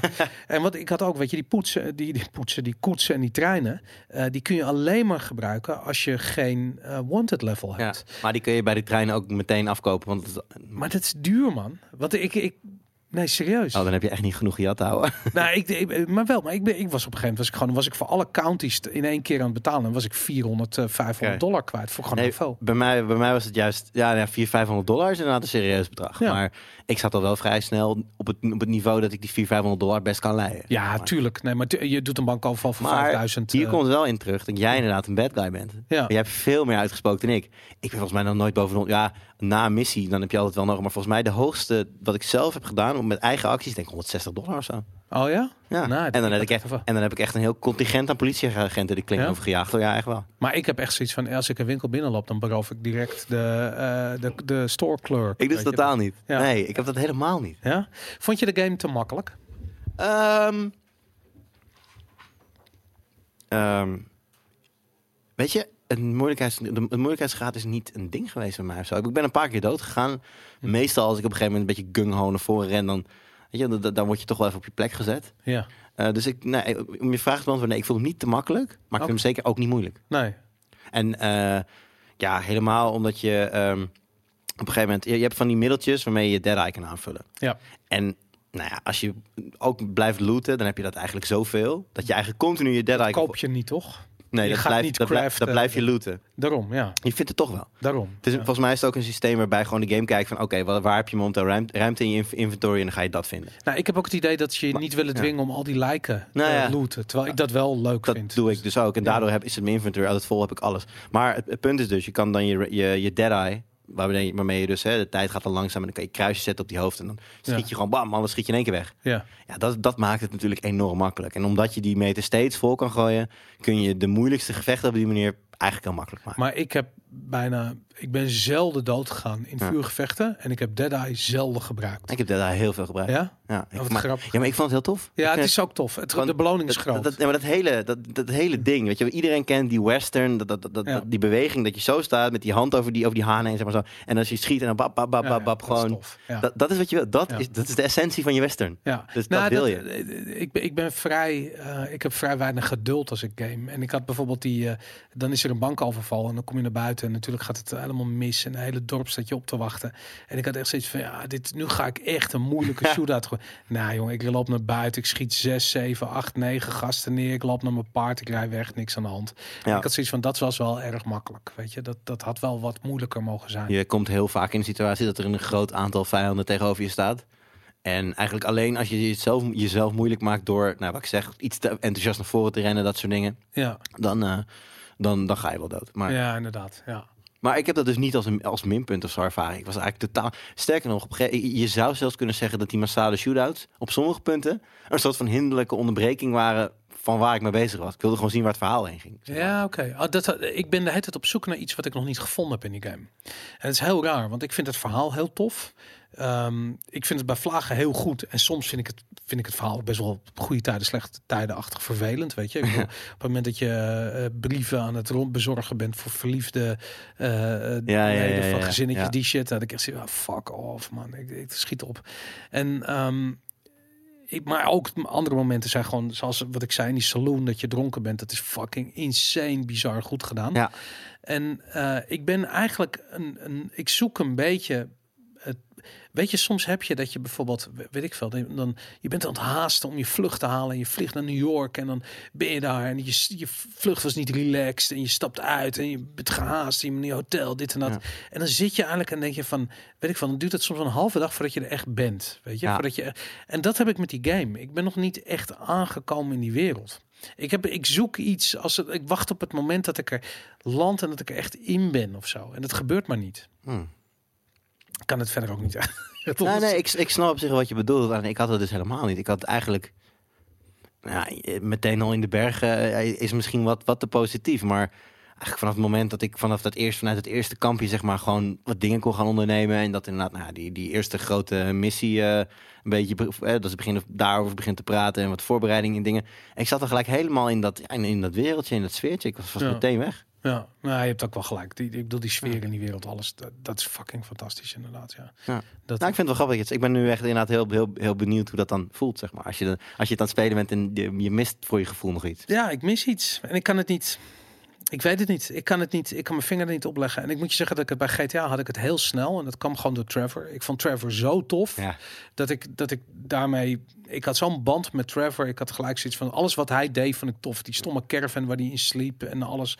Dat was gewoon cool. Toch lijkt Arthur van de drie GTA-characters het meest op Trevor. Ja, maar ik, het blijft een cowboy. Weet je? En het probleem met cowboys is dat. Trevor was ook gewoon een cowboy. Ja, maar- Alleen in een verkeerde tijd. nee, Trevor had gevoel voor humor. Uh, Arthur, Arthur niet. Nee, ik, eh, cowboys hebben geen gevoel voor humor, man. Cowboys zijn loners en die Ja. zijn altijd een beetje aan het struggelen met het leven en met overleven. Ja, precies. Als iemand een grapje maakt, schiet ze hem neer. Hoeveel westerns zijn er met, met, met gevoel voor humor? Weet je, dat, dat, dat zie je bijna niet. Nee. Ik mis het al. Ik mis ook in deze game. Voor een Rockstar game zit er, er zit wel wat humor in, maar er zit niet die humor van GTA zit er. Ah, er zit wel een flinke dosis humor in. Wat, wat vond je echt leuk? Eh, echt grappig. Of, ehm, Ja, bijvoorbeeld een moment dat je dacht van ja, dit is de radiostations van GTA. De, eh, oh zo, nou ja, het, ehm, ja, het is lastig om daar voorbeelden te noemen, omdat ik natuurlijk niet wil spoilen voor iedereen die nu kijkt, zeg maar. Maar er, zit, er zitten passages in, vooral als verschillende missies met elkaar praten. Dus op een gegeven moment doe je iets, Mhm. eh, nou, whatever je, je, je daar doet, je blaast iets op, je maakt een aantal mensen dat je komt later terug op die plek en dus er is daar iets anders aan de hand, Ja, wat te maken heeft met wat jij gedaan hebt. En dat is gewoon, zitten, weet je, het, het, het zijn gasten die jij niet mag en ze zitten zwaar, het zwaar in de shit door wat jij allemaal hebt uitgespookt. ja. Nou, dus schiet je ze gewoon nog een keer overhoop. Want Ja. je, bent het, je bent het toch. En ik vind dat soort dingen, dus dat, dat, dat je gewoon merkt van... oké, ik heb dit gedaan vorige keer. ja. En zij zitten nu in de shit. En, nou ja, goed, de, de- en wat heel grappig is, de gesprekken zijn natuurlijk gewoon... eh, De, de, Ja. de, de- eh, qua, qua schrijfwerk is dit een fantastische game. ja. En daar zit super veel humor in. Ja, ja, dat ben ik met je eens. Het is wat cynischer allemaal. En het, kijk, wat ik zo tof vind aan GTA is dat het zo'n het is altijd zo'n soort spiegel voor de maatschappij. Weet je, ik bedoel, als er nu een, een, een, een eh, GTA zou uitkomen, dan zou daar de. Het zou het helemaal vol zitten met de discussies die we nu hebben over Ja. privacy Ja. en social justice. Ja. En weet ik wel, al die shit zou. Gender en neutrality, ga de- maar door. daar zou ik, ik, ik kan bijna uitdenken hoe dat gaat zijn. Ja. En je weet, je gaat gewoon jankend van het, Het, het op de gaat ook zo zijn. Tuurlijk, ze gaan GTA, dat, GTA 6 gaat zo zijn. ja, de, inderdaad, dat gaat vol zitten met die shit. Ja. Net als dat we in de allereerste GTA eh, over, eh, weet ik veel, eh Krishna's aan het rijden waren. Dat- 5 nam toch ook eh, Apple eh, met de iPhone en weet ik wat. Al, Ja. Alles werd op de hak genomen. Ja, die shit. Eh, Facebook, daar was een heel ding dat je bij Facebook een missie moest doen en zo. Nou, super tof. En dat soort shit, dat, dat, dat vind ik heel erg leuk. Dat Iets wat je heel Ja. erg kan relaten aan vandaag de dag. En Ja, maar, dat- ja, maar deze game is niet vandaag de dag, dus dat is lastig. Ja, nou, ik, ik, ik weet niet of je dat gezien hebt, maar ik ben op een gegeven moment ben ik een, ehm, eh, weet ik veel, ik, ik, ik ben wat aan het rondrijden en ik kom een soort huisje tegen. Ja. En er stonden een paar huisjes en ik loop naar binnen en er liggen allemaal lijken, allemaal skeletten liggen op bedden met eh, bijna zoals die guys, ik weet niet nog kan herinneren, die sect die toen zelfmoord heeft gepleegd en die allemaal in Nike's, die hadden allemaal die kort, blauwe Cortez Nike's aan. En die gingen dan naar een of ander spaceship wat voorbij kwam en dan gingen ze naar die dat spaceship toe. Was dat nog uit, uit GTA? Of? Nee, het is echt gebeurd. Is gebeurd? Nee, dat weet ik Waar niet. echt 25 gasten hebben zelfmoord gepleegd. Die hele secte. Oké. Nou goed, wh- wh- whatever. En je loopt daar dus dat huisje binnen. En al die gasten liggen daar precies zo in een soort houten stapelbedjes. Hebben ze allemaal blauwe schoenen? Dat niet. eh, maar, maar er lag wel een briefje achter een soort van iemand met een verentooi. Weet ik wel, iemand die Ja, over ja, de opper ja. was. Die zag ook dood daar. En dat was dus ook het verhaal van ja, we gaan met z'n allen eh, nu naar die en die eh, dat spaceship toe. En we, we, we sterven in liefde, bladibla. En we keren terug in het jaar 2000. eh the year of our Lord 2000 op die en die berg. En ik had echt zoiets van, ik weet zeker dat dit iets is wat refereert naar iets... Iets, of iets uit GTA of Ja, iets of anders. iets uit popular culture inderdaad, maar gewoon iets, iets Ja. herkenbaar. En ik Ja. wist gewoon even niet wat het was. Maar ik vond het heel erg tof dat dat soort referenties er misschien toch wel in zitten. En dat, Ja. ja. ja, die game heeft natuurlijk ook dat, dat straks komt weer een gek. Die komt weer een of ander beest tegen op een berg wat niemand gezien heeft. Er er is zoveel te ontdekken. Ik, sterker nog, ehm, ik zat vanmiddag eventjes een stukje mee te kijken met eh, eh, Jelle en eh Jeje, waren volgens mij de livestream aan doen. Ja, Nou, redelijk aan het begin van de game natuurlijk. En ik volgde daar op dat moment gewoon echt braaf de questline. Gewoon ook natuurlijk omdat je, ja, als je aan het review bent, dat is eigenlijk een beetje het vervelendste aan review is, je hebt altijd een klok. ja, Er is altijd een klok, je weet gewoon, over een week moet ik een oordeel hebben. ja. Dus je bent altijd een beetje hè, op een ander tempo aan het spelen dan dat je misschien zelf zou doen. Dus Jelle loopt totaal andere richting op dan ik deed. En, en hoort gewoon gesprekken en ziet gewoon dingen die ik niet gezien heb. ja, Waarvan ik denk van shit, dat is echt wel echt heel grappig. ja. En daar al, weet je wel. En, dan heb je, en dat is dan maar nog zo'n klein fractietje van de wereld. Dan is er nog zoveel meer te, te ontdekken. Ik heb bijvoorbeeld ergens in de wereld een, eh, een huis eh, gevonden. eh, met allemaal opgezette dieren eromheen. Oké. Ik kan er niks mee doen. Ik, waarschijnlijk is het onderdeel van een quest. Ik kan er niet naar binnen, niks. Ja, Maar ja, dat is er dus ook nog. wat is het? Ja, Ja, wat is het? Waar hoort het bij? Ja. Er is ergens een, een, een soort van mad scientist lab. ja. Ja, daar ben ik ook nog niet in geweest. Hoort ook weer ergens bij. Maar, Maar- het is zoveel te ontdekken nog. Ja, maar ik vind dat, dat vind ik geniaal. En ik denk echt zoiets van, ja, ik bedoel, in de fase waarin wij die game hebben gespeeld, je kan niet even online gaan Nee. op YouTube zoeken naar wat er te doen. Want de geven twee weken en alles is al lang uitgeplozen natuurlijk door iedereen. Ehm, joh. maar nu kan dat nog niet inderdaad. Ja, ik ben het met je eens. Als je die game uitgespeeld hebt zometeen, je bent echt de, de hele verhaallijn door. Ga je dan nog een keer spelen? Ga je terug? Ga je alle side missies nog een keer doen? Ik twijfel. Ik, ehm, ik denk het wel. Ja? Omdat ik hem op eigen tempo. Kijk, ik ben iemand die. eh, ik heb zeg maar The Witcher 3 ooit gereviewd. En daarna heb ik hem nog een keer helemaal van A tot Z gespeeld. Gewoon omdat ik alle vraagtekentjes wilde hebben. Ik wilde die hele map gewoon door. Ik wilde alle quests, alles doen. Ja. Dat heb ik. En ja, dat alsnog doen vanuit een punt waar je eigenlijk de game al hebt uitgespeeld, is gewoon niet tof. Je wil, Nee. Want dan, dan, dan helpt het je niet meer. Dan, is het niet meer. dan voelt het niet meer belangrijk. Ja. En eh, dus ik denk in, in die zin wel dat ik gewoon ga eh, opnieuw ga beginnen en dan nou ja, gewoon mijn tijd neem voor eh, de sidequests die aangegeven staan, eh, de sidequests die je op random locaties kunt vinden Ja. en dat allemaal gaan doen. Ja, dat, ik, ik denk het wel. Ja, nou, ik denk inderdaad, je hebt gelijk, je moet dat doen. Ik had het bij, eh bij Far Cry 3 en Far Cry 4, dat ik op een gegeven moment de storyline heb doorgeploeterd om de review te doen. Eh, en dacht van, ja, dan ga ik daarna nog wel eens alle, al die, al die, die, die outposts uh, liberate, of weet ik veel hoe het heette. En dat ging ik gewoon niet meer doen, want waarom Nee. zou je, fuck it, weet je, de hele Ja. context is weg. Nee, maar dat, dat, dat, dat schaar ik ook niet zozeer onder, de, onder, onder, onder echt sidequests. Dat vind ik bezigheidstherapie. Ja, dat is Hetzelfde als, ja, ik zie net in de chat, iemand geeft een voorbeeld van, ja, ik ben benieuwd naar de sidequest of dat het meer is dan alleen maar hunt 10 beren. Hunt Ja. 10 beren vind ik geen sidequest. Nee, Dat is, dat is, oh shit, onze game is te kort. Wacht, we laten hem eventjes een kwartier dit doen. Dan hebben we wat meer Ja. Hè? Wat meer beef. Ehm, letterlijk als je, dus als je, als je beren gaat jagen. Maar ehm, nee, dat, dat is het totaal niet. Het, is, het zijn gewoon allemaal stuk voor stuk eh, geschreven eh, verhaallijntjes. Ja. Eh The Witcher heeft er meer. Laten we, duidelijk, dat, laten we daar duidelijk over zijn. Ja. Meer sidequest. Uh-huh. Maar gewoon, ga je ze qua schrijfwerk naast elkaar leggen en qua hoe grappig en onderhoudend het is, kunnen ze, met, kunnen ze zich met elkaar meten, is Red Dead waarschijnlijk beter. Ja, nou, ik, wat ik heel erg leuk vond, is dat je van die momenten hebt dat je denkt van. eh, begin nu een sidequest. Ik, op een gegeven moment kom je een fotograaf tegen en die is wilde dieren aan het fotograferen. Ja. En het eerste dat ik dacht van, oh mijn god, ik moet dadelijk tien wilde dieren fotograferen. Daar ga ik een avond mee bezig zijn. Heel kut, geen zin in. Ja. En dat gebeurt dan niet. En dan heb ik Nou. bijna zoiets van, ze weten dat, dat je als gamer eh, gefrustreerd bent, of eigenlijk bijna getraumatiseerd bent geraakt door dat soort Ja. sidequests. En ze doen het dan niet. En dat vind ik super cool, weet je. Ik, ben, eh, je, je komt, ik weet wat je bedoelt en hem kom je later dan tegen. En je En kan, al, je alsnog die- je kan af en toe naar hem toe, als je Ja. wil. Je kan het ook niet doen, Ja, weet je wel. Het maakt echt niks uit. Maar ik ben, dus, weet je, ik ben dan eigenlijk heel benieuwd wat er zou zijn gebeurd als ik hem gewoon had neergeschoten. Ja, En dan dat hij gewoon nooit meer terugkomt. ja maar Dat je da- gewoon, dat je maar gewoon dat denkt, is wat er gebeurt. Hij komt nooit meer terug. nee, dat je gewoon denkt, fuck it, ik heb hier geen zin in. Bam, oké. Maar ik heb dat heel vaak wel gehad. Ik heb letterlijk een keer een guy neergeknald. Die me gewoon, die vond ik gewoon irritant vanaf Ja, één. ik heb er ook eentje. Ik heb er ook eentje die kwam een paar keer terug. Dat is dan zo iemand die je op random locaties tegenkomt. En eh, toen ik hem de derde keer tegenkwam, toen dacht ik, maat, jij gaat je vriend nooit vinden. Ik ben er klaar mee. Bam, ja, ja. ja, die, Ja. Die, moet, die was zijn vriend kwijt en of ik hem wilde helpen. Nou, nee. Ja, nee, klank. Chick, chick, bam. Ja. Ja, man. Wat vond je van de wapens? Ehm, ja, voorspelbaar natuurlijk. In die zin dat je weet wat er in, die- wat er in. Kijk, als het nu ineens hele rare wapens zijn, is het ook ehm, raar. Wat Ja. ik wel heel tof vond, eh, ze zien er heel gedetailleerd uit. Mhm. Dat merk je vooral. dat Je moet dus, hè, het, is, het is eigenlijk op sommige manieren is dit een role-playing game. Ja, Als in, je moet heel veel shit doen die je in het echte leven ook moet doen. Je moet Ja. ja, dingen als je baard bijhouden, eh, naar de kappen gaan. Maar dus ook je gun schoonhouden. En dat heeft dan een gameplay eh, effect. Want als je gun vies is, ja, dan doet hij gewoon minder damage. ja. Dus je moet hem schoonmaken af en toe. En dan, gaat hij, dan zie je hem ook, poet- dan, dan zie je hem ook zichtbaar glimmender worden. En dat ziet er wel echt cool uit. Ja, nou, dat is wel grappig bedacht inderdaad. Maar dat, ik vind dat ook mooi uitzien. in Die, de wapens eh, aan zich. Kijk, dat je een, een pistooltje hebt en een geweertje hebt. En eventueel een geweer met een scope en een shotgun.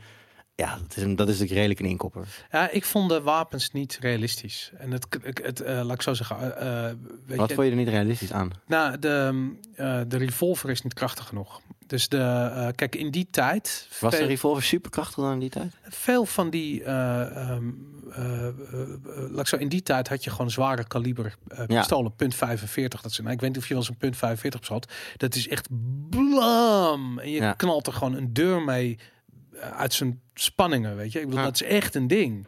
En ik weet denk ik niet genoeg van wapens uit die tijd om daar eh, echt een Nou, duidelijke ik, mening ik, over te ik ben hebben. wel eens naar een schietclub geweest. En dan, dan als je dan dat soort dingen probeert en je ziet en je merkt hoe wat een, wat een Ja. toestand het Nou, is. ik weet wel dat je inderdaad van die revolvers hebt, die gewoon, maar die zijn, eh, wat, die worden zelfs nu nog gemaakt, ook inderdaad voor schietclubs. Tuurlijk, ja. Maar ik zit me serieus af te vragen of de, de revolvers van 115 jaar geleden, of 118 jaar geleden, of die net zo krachtig zijn als die van nu. Absoluut. Omdat, er in, omdat het de, Cool. de, de techniek niet echt veranderd is. Het is super simpel. Ja. Ik bedoel, er zit gewoon meer of minder kruid in een patroon. En de kogel is iets zwaarder. Maar goed, er zit Ja. meer kruid in. Dus het, voor de rest, het, het is, Ja, het en is dit, al dit, best wel oud. dit kan een beetje, eh, dat het toch een beetje proppen schieten is wat je hier in je handen hebt. Nou, dat had ik wel. Dus ik vond eigenlijk alleen de shotgun vond ik echt. Ja, die handshotgun, die- ja, die, is, vet, die is zo vet, lekker. Ja. Maar dat vond ik dan weer niet een cowboywapen. Dat vond ik veel meer een soort van Piratenwapen. zombie piratenwapen. Ja. Ja. dat, ja. Maar goed, ik vond het wel tof inderdaad. Ja. Ja, ik deed heel vaak gewoon twee revolvers en dan eh dual wielden en dan, en nou goed, dat... eh, ja, maar dan had ik één, had ik die dubbeloops. Gewoon voor Ja. dichtbij had ik de dubbeloops. En voor wat verder. Het probleem met die shotgun is dat je eh, op het moment dat je munitie die je kiest, gewoon de, de, hoe noem je dat, hagel is, ja. schiet je vaak ook de paarden dood waar mensen op zitten. Oh. En dat, ja, maar dat gaat, slecht voor je standing. Dan Zeker. gaat je, Ja, gaat je jou niet. Nee, ja, ik, ik heb scheid, maar dat, Ja. ja. ja. Ik heb wel een keer mijn eigen paard doodgeschoten, dat is niet handig. Waarom? Per ongeluk. Gewoon zomaar. Nee, per ongeluk. Je eigen paard. Ja. Hij, Jezus. nou als je dus fluit, dan komt hij naar je toe. Ja. En ik was op een gegeven moment in een vuurgevecht. Ik was achter gast aan het aanrennen. Dus ik denk, ja, want ik heb ook wel eens meegemaakt dat, je paard kan dus te ver weg staan. Ja, En dan sta je in the middle of nowhere en heb je geen paard. Ja, Dus ik dacht, oké, ik ga achter deze gast aanrennen. Prima, ik neem een paard mee. Dus Ja. ik fluit, ding op de aanrennen. Maar ja, ik ga niet op hem zitten, want ik ben aan het vechten. daarom. Alleen hij liep hij zo enthousiast mee, dat Ja. hij op een gegeven moment, toen ik zeg maar een klein stukje naar achter liep om achter een steen te gaan zitten, ging hij dus zo voor die steen staan waar mijn... En dat deed hij op zo'n manier. Ik was gewoon aan het schieten en ineens komt hij zo met zijn snuit tussendoor. Ja, nou, dat liep niet goed af. Nee. Maar gelukkig kon ik hem reviven, dat scheelt. Oh ja, kun je paard revive? Je hebt eh, horse revive. Sterker nog, dat moet je bij hebben. Eh, als je, eh, het is extreem makkelijk om van je paard te vallen in deze, in deze game. Als je iets van een grote steen of een boom, als je daar tegenaan klapt, dan met veel, met veel lawaai stort je paard dan ter aarde. Ja. Meestal staat hij op. Ja, Maar als dus zijn, zijn stamina balkje leeg is, dan doet hij dat dus niet. En dan moet je horse revive hebben. Oké. Anders kun je hem dus niet oplappen. Heb ik niet meegemaakt. Ik kan je vertellen dat ik dus in de middle of nowhere heb gestaan zonder hor- horse revive. Dat is kut, ja. Nou ja, ik- de eerste keer ik, eh, dacht ik niet zo goed na. Dus dan ben ik heen en weer te voet gegaan naar een dorpje. Horse revive gekocht, teruggelopen, paard. Later, de tweede keer dat gebeurde, dacht ik van ja, wacht even. Er rijden hier allemaal gasten langs een paard. Daarom, bla. Waarom pak ik niet gewoon even een ander paard? Tuurlijk, het is GTA, toch? Ja, GTA de dat, woestijn. dat, nou, zie je maar weer dat ik gewoon een lieve jongen ben uiteindelijk. ja, daarom. Je bent, dat is, je, het Wilde Westen was niks voor jou, denk ik. Nee, Dat, nee, eh, nee. Dat, eh, als, je, ehm, als je naar GTA kijkt, hè, of eh, GTA, nou, als je naar Rockstar kijkt, ze hebben een aantal franchises. Ja. Natuurlijk, GTA, ze hebben Red Dead Redemption, ze hebben, hoe heet het? L.A. Noir. eh, L.A. Noir hebben ze natuurlijk inderdaad, dat is wel een franchise die ze hebben. Ze hebben Bully, KNSK Ja. mede, ze hebben Manhunt, ze hebben ehm, eh, Midnight Club. Ze hebben zelfs nog table tennis. Ah, er is ja. een game. Wacht, was die niet van 2K? Nee, nee, is tennis Rockstar, Ja, oké, table cool. tennis. Ze hebben ehm, een game die nooit uitgekomen is, die heet Agent. Ehm, Ja. Even uit mijn hoofd zijn dat dus acht eh, franchises die eh, GTA of die Rockstar heeft. Ze verdienen 99,9% van hun geld met GTA en Red Dead Redemption. Ja, maar 90% met GTA, 9% met Red Dead, denk ik. Inderdaad, Voorlopig, let- let- zoals het nu ligt. zoals het nu ligt, absoluut. Daar gaat Red Dead 2 wel iets aan veranderen. Wat, wat denk je dat, dat, dat Rockstar, hoe ziet de toekomst van Rockstar eruit? Ehm, eerst heel veel extra content voor GTA Online, Ja, denk ik. Het, eh, in november komt GTA Online erbij. Ehm, in beta. Nou, dat wordt dan... Red Dead Online. Sorry, zei ik GTA? Ja. Ik bedoelde Red Dead Online. Sorry. Ja. Nou, Red Dead Online. eh, eh, GTA Online wordt voorlopig nog ondersteund natuurlijk. Dat sowieso. Ja. Ehm, en dat gaat nog even door.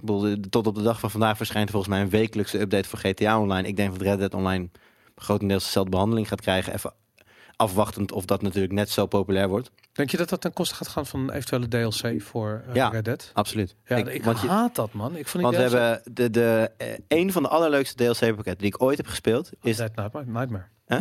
Ah, Dead Nightmare, of niet? ik wilde zeggen Ballad of Gay Tony. Oh ja, nou, Voor GTA 4. Fucking fantastisch. Ja, en GTA 4 en, die, en je had die biker eh, DLC. The Lost and the Damned. Ja, Lost Ja. and the Damned. Wat echt precies in de Sons of Anarchy hype viel. Dus dat was echt, dat kwam precies op het goede moment. En dat, dat zijn twee super memorabele DLC-pakketten. Ja. GTA 5 heeft er niet één gehad Nee. voor, voor single-player eh, content. Ja. En eh, alles werd daar gefocust op het online deel. En daar kwamen allemaal nieuwe heists Ja. voor. En, en dat vond ik, als ik ben iemand die singleplayer het uiteindelijk tofst vindt. Dat je, Ja. je kan mij echt gewoon een week lang opsluiten met iets als The Witcher of een Assassin's Creed game. Vind ik allemaal leuk. Ehm, online vind ik ook leuk, maar niet als uitgangspunt. Ik vind het leuk om, te, om het erbij te hebben, maar niet Ja. als de basis. En dat werd het wel met GTA Online. Ja. Dat is, GTA Online is de basis. Het, het lijkt eigenlijk alsof GTA 5 een beetje gelanceerd is als soort van opstapje voor GTA Online. ja. En ja, ik ben wel bang dat dat met Red Dead Online ook gaat gebeuren. Maar dat, eh, ik weet namelijk dat de Ballad of Gay Tony en The Lost and the Damned niet eh, zo goed hebben verkocht als dat Rockstar gehoopt had. Nou ja, there you go. Dat zal dan de reden zijn. Maar, Zij vonden het een flop. maar, maar dat verkoop technisch. Maar iedereen die hem gespeeld heeft, zegt, ah, dat was zo grappig. Ja. Dat was zo goed. En ik denk ook, ik denk dat ze het gewoon niet de kans hebben gegeven. Ik, er was een, eh, ik weet niet of je nog kan herinneren, maar toen dat uitkwam, toen hadden ze een Rockstar had een exclusieve deal met Microsoft. Die heeft voor 50 miljoen dollar, die deal is helemaal in de pers terechtgekomen. Voor die DLC. Of, Voor die DLC, Ja. voor de exclusiviteit op die DLC. Nou ja, het is leuk, eh, 50 miljoen dollar, maar voor Rockstar is dat niet zoveel geld. En het gevolg was dat ze daarmee de soort van 60% van de gamers misliepen. En toen die eenmaal wel uitkwam voor de PlayStation, Ja. was het te laat. En was het momentum weg van die DLC. ja, er kwam toen op een gegeven moment die Definitive Edition of zo kwam toen. Stories of GTA Stories, of weet ik veel hoe Ja. het. Nou ja, voor mij zo'n, volgens mij kwam er voor de PlayStation 3 zo'n pakket uit waar je dan GTA 5 en ook de twee DLC's in één doosje had of zo. Ah, Oké, dat is, ja, GTA 4 was ja inderdaad. Ja, ja. ja. Ja, bizar. Maar ik, ik, Nou, het zou jammer zijn als, als er nooit... Ik bedoel, wetend dat Rockstar zo goed is in het maken van singleplayer content. Ja, waarom gaan ze dan fucking En dan, online doen? nou ja, en dan en dat dat dan niet zou komen, alleen maar omdat ze dus op een andere tak eh, meer geld verdienen, dat zou heel jammer zijn. Ja, dat, dat heb ik dus ook. En ik Ja. ben bang dat... eh, ik, vond, ik, wil, ik ben het helemaal met je eens. Ballet of Gay Tony en, en Lost in the Damned waren fucking fantastisch. Maar mijn allerfavorietste eh, DLC ooit, van wat voor game dan ooit, eh, van, van Rockstar was Undead Nightmare voor eh, Red Dead Ja. Redemption. Ik vond Red Dead Redemption namelijk niet zo'n goede game. Maar Undead Nightmare vond ik echt fucking briljant. Maar ik hou van zombies. Hè. Ik heb dus echt helemaal niks met zombies. Ja, daar ga je. 0,0. Dat, dat, soort dingen, snap ik. Wij zijn redelijk tegenpolen wat dat betreft. Absoluut, ik ben echt een zombie-fan, dus ik vond het heel leuk. En mijn grootste angst is dat er geen eh, Undead Nightmare DLC komt voor Red Dead Redemption 2. En ik denk, wat ze gaan doen, ze gaan inderdaad Red Dead Online doen. En dan komen er wat Ik wou zombie-missies. zeggen, vol- volgend, volgend jaar, wanneer is Halloween? 31 31 oktober. oktober. Volgende week. Ja, ja. Nou, dat is net te vroeg dan. Ja. Maar volgend jaar met Halloween in Red Dead Online zal je inderdaad van die teamed eh, missies gaan krijgen dan. Ja, maar echt, ik geef geen fucks, man. Jij wil gewoon, jij wil gewoon, Ik wil het nu. Ik wil gewoon een DLC. Ik wil een volwaardige DLC. nee, je wil niet eens, de, je wil Undead Nightmare. ja, Gewoon laten we het specifiek maken. nog Je wil Undead Nightmare dat, 2. ja, Undead Nightmare 2. Dat is het inderdaad, Ja. ja. Nou ja, dat Sa- even Sam en Dan even een mailtje sturen dan. Ja, maar echt, ik, ik ga zo ik gelijk eh, morgenochtend even mailen. Zeg van luister Sam en Dan. Ik wil die shit. Ja. Hey, en hoe kijk je dan aan tegen die andere? eh, ik- laat ik zo zeggen, er werken 1500 man aan Red Dead Redemption 2. Ik, ik, ik denk, eerlijk gezegd, ik weet het niet, maar ik heb het idee dat ongeveer iedereen is die, die een beetje kan lopen en logisch kan nadenken, die bij Rockstar werkt, die werkt op dat ogenblik, zeker in de laatste twee, drie jaar, crunch Ja. time aan zo'n titel. Ehm, Rockstar heeft niet nog, nog eens een keer 2000 mensen in dienst die even iets anders kunnen doen.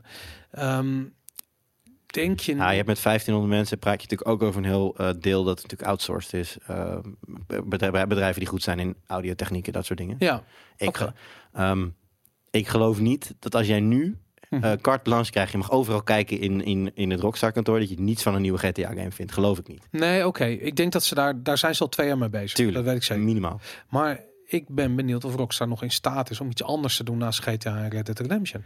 Ah, ik, ben, ik, ik vraag me vooral af of ze, dat, of ze dat moeten en of ze dat überhaupt willen. Nou, kijk, ik hoef niet een nieuwe Midnight Club. Weet je, als ze het doen, leuk. Als ze het niet doen, I don't give a fuck. Een hele nieuwe L.A. Noir zou ik tof vinden. Ja, zou ik ook voor een hele toffe game. Maar ja, die New studio... York Noir of zo. Ja, maar die studio is natuurlijk klaar. Hè? Ik bedoel, die Ja. studio is gesloten, dat is gewoon weg. Nee, vind ik niet erg, want zo goed was die game technisch niet. Ehm, dus dat kan best wel in een andere setting. Ja, nee, wat, maar wat L.A. Noir ehm, zo, of zo apart maakte, was dat het een van de eerste games was die eh, nauw samenwerkte met acteurs voor de, voor, de, voor de animaties van de gezichten. Want dat was ook heel belangrijk, want je Ja. moest, je Kijk moest van. Je moest Ja. van die gezichten kunnen aflezen eh, wat, ze, ja, wat ze dachten eigenlijk. Dus dat was een dingetje waarbij L.A. Noir... Waarbij je ziet dat, en dat is vaak zo met Rockstar games... elke Rockstar game doet iets nieuws... Ja. Wat je daarna in andere games gaat terugzien. Het, Ja. Ze zijn allemaal op een bepaalde manier een trendsetter. Dat zal dan voor de oudere games, de, de, de, de pingpong, het pingpong tijdperk... zal het misschien iets minder zijn geweest. ja. Alhoewel misschien hadden die ook wel physics waar je, waar je op dat moment... eh, Ja, die pingpong game was een tech demo voor GTA 4 volgens mij. Ah. Dat, of was het 3? Nee, 4 denk ik. En dat was gewoon een tech demo. That's it. En toen op een Ja. gegeven moment vonden ze het allemaal zo leuk bij Rockstar intern dat ze het als game hebben uitgebracht. Want dat heeft hij ook nog best Ja. wel goed verkocht. Dat is bizar. Ja, want je kon natuurlijk in GTA 4 kon je inderdaad pingpongen. Het zat erin. En die ja. shit hebben zij natuurlijk... Ja, Ze hebben daar gewoon een losse game van gemaakt. Ja, Ja, dat is grappig is dat. Nou, ik, ik hoop bijvoorbeeld heel erg dat Rockstar iets gaat doen met, eh, met, met Bully. Ik vond eh, de, de Bully game heel leuk. Ja. En ik weet dat het thema een beetje controversieel was in de tijd toen al. Ik denk dat dat nu nog erger is. Pesten op school en weet ik veel wat. Ja, het, ja, je speelde inderdaad een. eh speel, speelde je de pestkop of de gepeste? De pestkop. De pestkop. Ja, dat was in het begin een beetje neutraal, maar je kon dan een beetje. Je, Ja. er zat een, het is natuurlijk een hele oude game. Die shit is fucking oud. Ja, mainstream, mainstream eh, viel er natuurlijk keihard over. Het is een Om- pestgame. Omdat het bully was. Kamervragen. Pest simulator noemden ze het. Ja, ik weet het nog. Het was echt. Ik kan me nog goed herinneren dat die shitstorm uitbrak. Bizar. Ja, ja, toen in die tijd ben jij goede vrienden geworden met eh, de heer Dijsselbloem, als ik me niet vergis. Eh, nou, dat was. eh, Was dat weer een wa- Was andere? dat JJ? Nee, het was absoluut Jeroen Dijsselbloem die kamervraag had gesteld. was, was, dat, was, dat, was dat met die game of was dat met, eh, ehm, nee, dat was toen met Modern Warfare, die de No Russian scène waarbij Nee. je op dat airport was? Nee, ik denk dat het eerder was. En het staat nog op YouTube. Als je googelt op JJ en op Jeroen Dijsselbloem, dan zitten ze bij een van de talkshow. Een vreselijke shit. en het grappige is dat, maar ik weet hoe dat gegaan is. Jeroen Dijsselbloem die had heel erg zichzelf voorgenomen om die games aan te Ja. pakken. Ja. Daar, hij- hij dacht dat is een hip thema. En toen kwam hij erachter dat jongeren gamen. En toen had hij zoiets van, fuck, als ik dit ga doen, dan krijg ik dus een backlash van jongeren. Ja, ik bedoel, toen waren we jongeren. Nu ben ik fucking halverwege de 40. Maar toen, eh, en ik denk dat hij gewoon inzag van, als ik dat ga doen, dat gaat ten koste van mijn, ehm, van mijn carrière. Dus ga ik niet doen. Net als dat politici nu hun vingers niet durven te branden aan cryptocurrencies. Precies Nee. dezelfde reden. Niet omdat ze ervoor zijn of tegen zijn, of dat ze het überhaupt begrijpen. Ze zijn gewoon bang dat ze een grote groep mensen eh, tegen, ze, tegen de schenen trappen. Ja. Omdat ze gewoon een onderwerp niet begrijpen. En dat is wat Jeroen Dijsselbloem eh, toen eh, eh, doormaakte. En ik, ik, ik zweer je, ik, ik had echt zoiets van, ja, die shit. eh, ehm, eh, ik vond het heel leerzaam om dat te zien. Want ik had echt zoiets van, dat is wat een politicus is. Een politicus, omdat hij dat soort keuzes maakt. Omdat hij gewoon zoiets, het kan hem niet schelen of die games wel of niet uitkomen. Of wat de gevolg, whatever. Het kan hem niet schelen. Hij, een, een politicus is een opportunist. Hij wil gewoon iets zeggen waardoor het zo'n zo'n groep volgelingen groter wordt. Hij wil gewoon de, eh, de voorzitter worden van de Europese Commissie en fuck it, weet je. En, en eh, wat kan hem de game bully schelen, weet je. Ik bedoel, Ja, De- eigenlijk, is het, eigenlijk is het de hele wereld op zijn kop natuurlijk. Want ooit, politiek, is, ooit bedacht dat er iemand was die zei: Ik vind dit. Als jullie dat ook vinden, dan stem vooral op mij. En nu is het van: Oké, wat vinden jullie allemaal? Eh, ja, nee, dan vind ik dat ook. En dan kunnen jullie allemaal op mij stemmen. ja. Zo, dat is het nu een beetje geworden. Ik denk dat het oor- oorspronkelijk was het, het hele idee van democratie is natuurlijk dat je, ehm, je kiest een raad van wijze mannen. En die wijze mannen die vertrouwen je in Ja. dat ze een oordeel. En die eh, gaan inderdaad, die, die, die, die, die laat je de beslissingen nemen. ja. En vooral niet door, eh, laten we zeggen, de, norma- de, de normale medemens via een referendum. Ja, en maar tegenwoordig is zo van die wijze mannen, als ze niet doen wat wij willen of wat je wil, dan ga je op Twitter gescheld je ze helemaal verrot.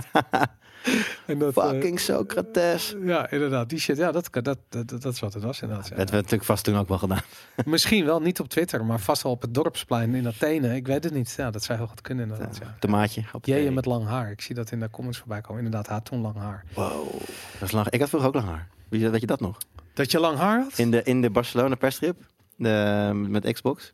Daar is nog een foto Niet van heel lang haar, half lang. op mijn schouders. Ja, oké. Echt op mijn schouders. Ja, ja, ik weet niet hoe lang jij het had, maar eh, Ja, ik weet dat, het, dat iedereen zoiets had. Ik hoop dat hij naar, morgen naar de kapper gaat. Dat, dat is wel een ding inderdaad. Ja, ja meester man. Hey, en, en ehm, als gamejournalist, ik bedoel, hoe, hoe, hoe vind je de industrie veranderd de afgelopen 15 jaar?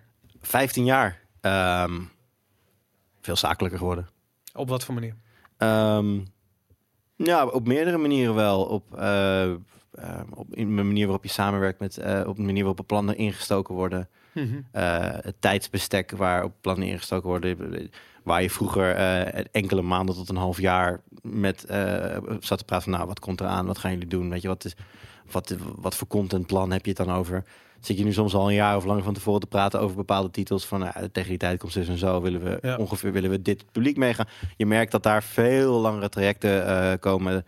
Tegelijkertijd is er is, ehm, vroeger was het een wereld van vrijbuiters. Ja. Weet je, je kon, eh, je kon een beetje, de, alles kon. Ja. Als je het kon verzinnen kon, en je, en je kon het maken, dan mocht het. Tegenwoordig moeten er duizend plasjes worden gedaan als je iets wil, wil, wil. Als jij zegt van, nou, we willen even een toffe actie doen met, eh, weet ik veel, Red Dead of, of Assassin's. Vergeet het maar. Ja, nou ja, dat, het kan wel. Maar, dan moet, maar, die, maar, maar die, eh, die, die, die aanvraag die gaat naar, in het geval van, van Rockstar inderdaad via New York. In het geval van Assassin's via Montreal of Parijs of whatever. Ja. En dan, ja, dat, dat, dat, dat, dat is eh, hoe, een, hoe een zakelijkere wereld werkt. Ja. Want eh, dat moet allemaal vastgelegd worden en gedocumenteerd. En dat iemand die daarvoor geleerd heeft, die moet zeggen of dat wel of niet goed voor het bedrijf is. En vroeger was dat allemaal veel makkelijker. Dus dat is één ding. Mhm. Ehm, tegelijkertijd, eh, gaming aan zich is veel meer een lifestyle geworden dan dat het toen was. ja. De tijd dat, dat eh, hardcore games waren voor, voor pubers in hun zolderkamer of slaapkamer. Die eh, van, hun, van hun ouders al moesten slapen, maar toch nog twee uur doorgingen met Call of Duty of GTA. Die tijd is voorbij. Weet je? Ja. I- iedereen gamet. Iedereen gamet. Ja, of, het nou, of het nou Bejeweled is op je iPad of, of, of inderdaad Red Dead Redemption, maar iedereen gamet. Je hoeft het ook niet meer uit te leggen. Nee, vroeger, vroeger als je, als, eh, toen jij net begon in de game-industrie, kon je op een verjaardag waarschijnlijk beter zeggen dat je in de porno zat, omdat je game-redacteur was. Ja. Want dat snapte echt helemaal En niemand. mensen dachten dat ik games maakte. Ja, ook dat nog inderdaad. Ja. En dat, dat heb ik soms, heel soms begrijpen mensen het nog steeds niet helemaal. Ja, Maar het is, het, eh, we zitten daar inmiddels wel. Het is gewoon, het is normaal geworden. dat is En, geaccepteerd. ja, daarom. En dat is, dat, is, dat is niet zozeer een verandering van de industrie, maar gewoon verandering van de positie van gaming in het algemeen. Ja, En eh, ja, da- daar heb je als industrie met z'n allen aan bijgedragen, ieder op zijn eigen manier. ja. En, en de zie jij die, laat ik zo zeggen, het feit dat het mainstream geworden is, zou eigenlijk doen vermoeden dat, er, dat het ook professioneler is geworden en daardoor beter is geworden. Ja, eh, in, in de kwaliteit van de games bedoel je dan? Of, de, of in de kwaliteit van de media? Ja, en de kwaliteit van het werk wat je doet en de, Ehm, de, de, de, de belang wat eraan gehecht wordt, laat ik het zo het zeggen. belang, ja, ja en nee. Kijk, het, ehm, ik weet dat er uitgevers zijn die worden afgerekend op hun Metacritic scores. Mhm. Vind ik een hele slechte zaak. Ja. Want de mensen die daarop afgerekend worden, zijn niet de mensen die er iets aan kunnen doen. Welke uitgevers zijn dat dan? Ehm, nou, ik weet niet of dat nog is, maar vroeger Bandai Namco weet ik dat gewoon vanuit het, hoofd, vanuit het hoofdredacteur, hoofdredacteur- hoofdkantoor Ja. gewoon werd gekeken van, nou ja, jouw eh, media moeten x cijfers scoren en anders heb je wat uit te leggen. Ja, Nou, ja, en ik vind dat je dat soort dingen nooit bij een, eh, bij een, bij een bedrijf in Nederland kunt neerleggen. nee, Want die hebben de game niet gemaakt. nee, daarom ja. Want jij hebt vast ook die telefoontjes wel gehad van, hé hey, Boris, waarom heeft deze game en dit en dit cijfer gekregen? We Ja. geven geen cijfers. Nou, Dus dat, In je, pu- in je puurtijd dan misschien? Nou, je- laat ik dan zeggen, je weet dat dat soort telefoontjes gepleegd worden. nou, eh, eh, laat ik zo zeggen, ik zou, ik, ik- zonder, ik heb er geen enkele moeite mee om daar volledig open over te zijn. Maar het nee, maar, is, maar het antwoord op, op zo'n vraag is altijd omdat de game niet beter is dan dat. ja, En dan zeggen, ja, maar ze zo, ja, nou, oké, maar het is mijn review, het is mijn mening. nou, en, maar, maar eh, laat ik zo zeggen, ik, zou, ik, ik ben nooit gebeld omdat mijn mening niet goed was. Ik ben, als ik dan werd gebeld, dan was het omdat ik iets gezegd had wat niet feitelijk helemaal op die manier klopte. Oké. Dus eh, weet ik veel, als ik zei van ja, die game eh, die, eh, die crasht op level eh, 7 en er is een, toevallig een patch uitgekomen nadat ik dat die review of versie, Ja. whatever, dan krijg Oh, je ja. dat soort stomzinnige Nee, maar dat, die discussie heb ik ook wel gehad. En dan heb ik tegen gezegd van, nou, zorg dan dat ik een werkende versie heb die ik review. Ja. Als jij hem review versie noemt, dan review ik hem. Maar laat ik zo zeggen, ik kan me een tijd herinneren dat ehm, eh, we hadden een goede band met, met Microsoft altijd, met Xbox. Ja. En eh, dan kwam er iemand van Xbox, die kwam bij ons op kantoor zitten. Want we hadden toen al eh, glasvezel internet. Dat was heel vroeg, hadden we toevallig heel snel internet. Niet dat we er veel geld, maar het kwam gewoon zo uit. En toen, die persoon die kwam bij ons, die had echt zoiets van... Oké, ik heb iets dat heet Xbox Live. Het is nieuw, ik wil het testen. En toen ehm, kregen we dus daar een, een, een, een Xbox. En we hadden daar met die Xbox toegang tot het uh, de dev-portaal van Ja. tot vijf jaar Nou, daarna Heel kon vet. ik alle games die ontwikkeld werden, in de interne code downloaden en spelen op die Xbox. En ik heb er nooit content over gemaakt. Ik heb er ook verder nooit op gedaan. Ik heb altijd, heb ik soort van, wat vet, weet je, het staat nog altijd aan, weet je, kan er gewoon op. En dat, ehm, en ik vond het altijd, ik waardeer dat, weet je, op het moment dat een, een developer of een, eh, of, een, of, of een uitgever open is. eh, Ja, alles is afgeschermd nu. Alles is af. Ik, ik kan je vertellen, een van mijn allereerste persstrips ooit eh, is naar eh, DMA Design geweest, wat later Rockstar Games werd. En ik kwam daar aan in eh, Schotland zaten ze volgens mij. En ehm, ik had, ik kwam bij de receptie en zeiden van, we hebben geen idee wie je bent, en we hebben geen idee waar je voor komt, en ik weet van niks. en, en Atelsoft was toen het, het soort van lokale distributiekantoortje die dan die Rockstar deed. Ja. Nou, fast forward. Ik heb drie dagen lang alles gespeeld, inclusief GTA 2, die toen nog niet uit was. Plus alle games waar ze aan het werk waren. Ik heb drie dagen lang eh, gelachen en gefeest Ja. met, die- met die gasten daar. Het was super cool, weet je. Dat is vandaag de dag. Het is ondenkbaar, dek nog niet eens de lading, weet je. Ik bedoel, je wordt neergeknald voordat je überhaupt de deur overstapt, weet je. Ik bedoel, Ja, het is eh, ehm, een studiotour anno nu. Want jij hebt inderdaad, je zegt alles, alles gezien. Weet Ja. je wel, wat, alles waar ze aan werken. Games die twee jaar lang nog niet uitkwamen. Nee, Niks precies. niet. Ja. En nu als je, als je al naar een studio gaat tegenwoordig, want veel vaak vliegen ze gewoon nu de producers naar een niks zeggend kamertje ergens Ja. in wherever. En eh, voor ons is dat dan meestal iets van Londen of Parijs of zo.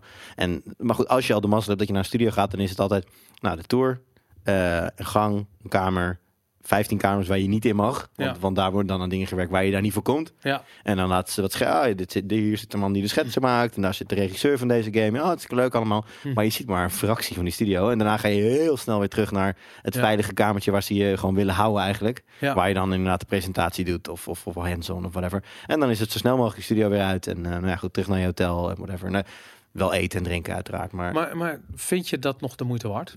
Ehm, ik vind het sowieso leuk. Maar de moeite waard is een, eh, is een heel moeilijke vraag. Om, Ik snap het ook. Ik- Je, jij werkt voor een baas. Ja. Weet je? Dus ik bedoel, als jij drie dagen in New York zit, Ja. dat is betere tijd spenden dat je in Amsterdam-Noord Ja. door de regen naar je werk fietst. Weet je? ja, nee, als, absoluut. En eh, er zijn er nog steeds wel momenten dat wij zeggen...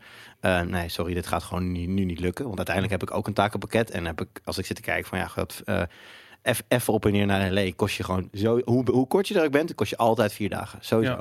Nou, En- en, plus vier dagen bijkomen. En inderdaad de jetlag, waardoor je, gewoon niet op 100% maar op 70% werkt een paar Ja. dagen lang. Ja. Dus daar zit je altijd. Dus hè, er komen zijn zat, zat momenten dat wij zeggen van ja, gaat gewoon nu even niet. Want hè, eh, bij Tweakers werk ik samen met mijn directe collega Paul Hulsbos. We Mhm. zijn met z'n tweeën. Ja. En wij doen alle, alle game content. Dus het gebeurt best wel vaak. Wij kunnen zeggen, ja, sorry, dit kunnen we niet doen, dat kunnen we niet doen. Maar wat je zegt klopt. Hè, als ik eh, naar, naar, naar New York of een LA kan voor ja, wat dan ook. eh, als het, zolang het interessant is voor Tweakers, kan ik dat in principe altijd doen en vind ik het leuk. Ja. Alleen ja, als je je eigen baas bent, dan, dan, ja, dan ben jij zelf diegene die zowel het leuk vindt, maar ook diegene die een werknemer vier dagen ziet verdwijnen. Ja, nou, ik was op een gegeven moment, ik was op een gegeven moment bezig met administratie en ik was eigenlijk benieuwd wat het ons kost om zo'n Mhm. trip te doen. En we hebben dan vaak nog een cameraman mee.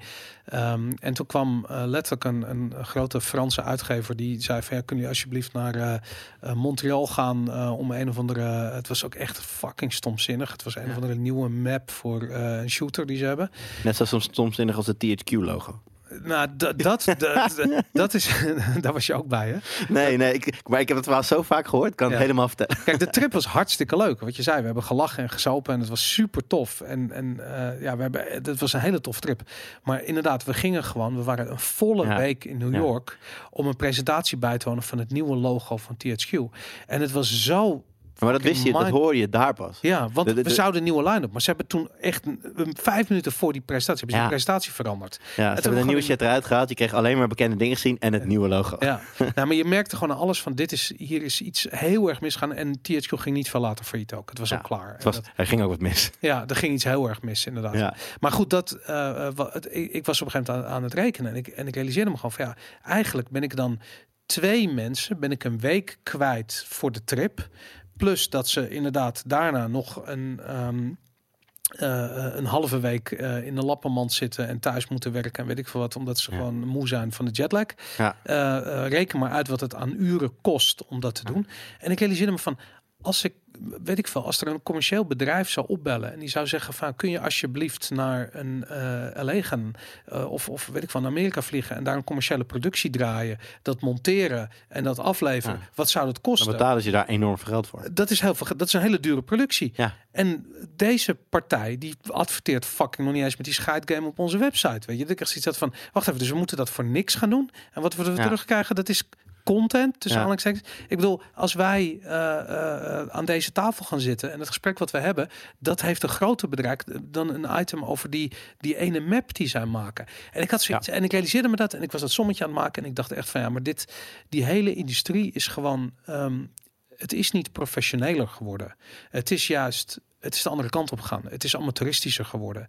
En ik denk dat die, die ehm, Nou ja, amateuristisch er in de zin van dat jij vindt dat eh, de uitgevers van games nog meer de touwtjes in handen hebben gekregen. In, in, in, in hoe ze bepalen waar de content komt. ook, maar ook hoe er, eh, hoe er naar media gekeken wordt. En dat heeft met YouTube te maken. Veel Ja. YouTubers, Ja, nee, absoluut. die, die, ik bedoel, YouTubers werken voor niks. En eh, eh, ehm, ja, het, het, het niveau is er ook naar vaak. Weet je, een paar uitzonderingen daar gelaten.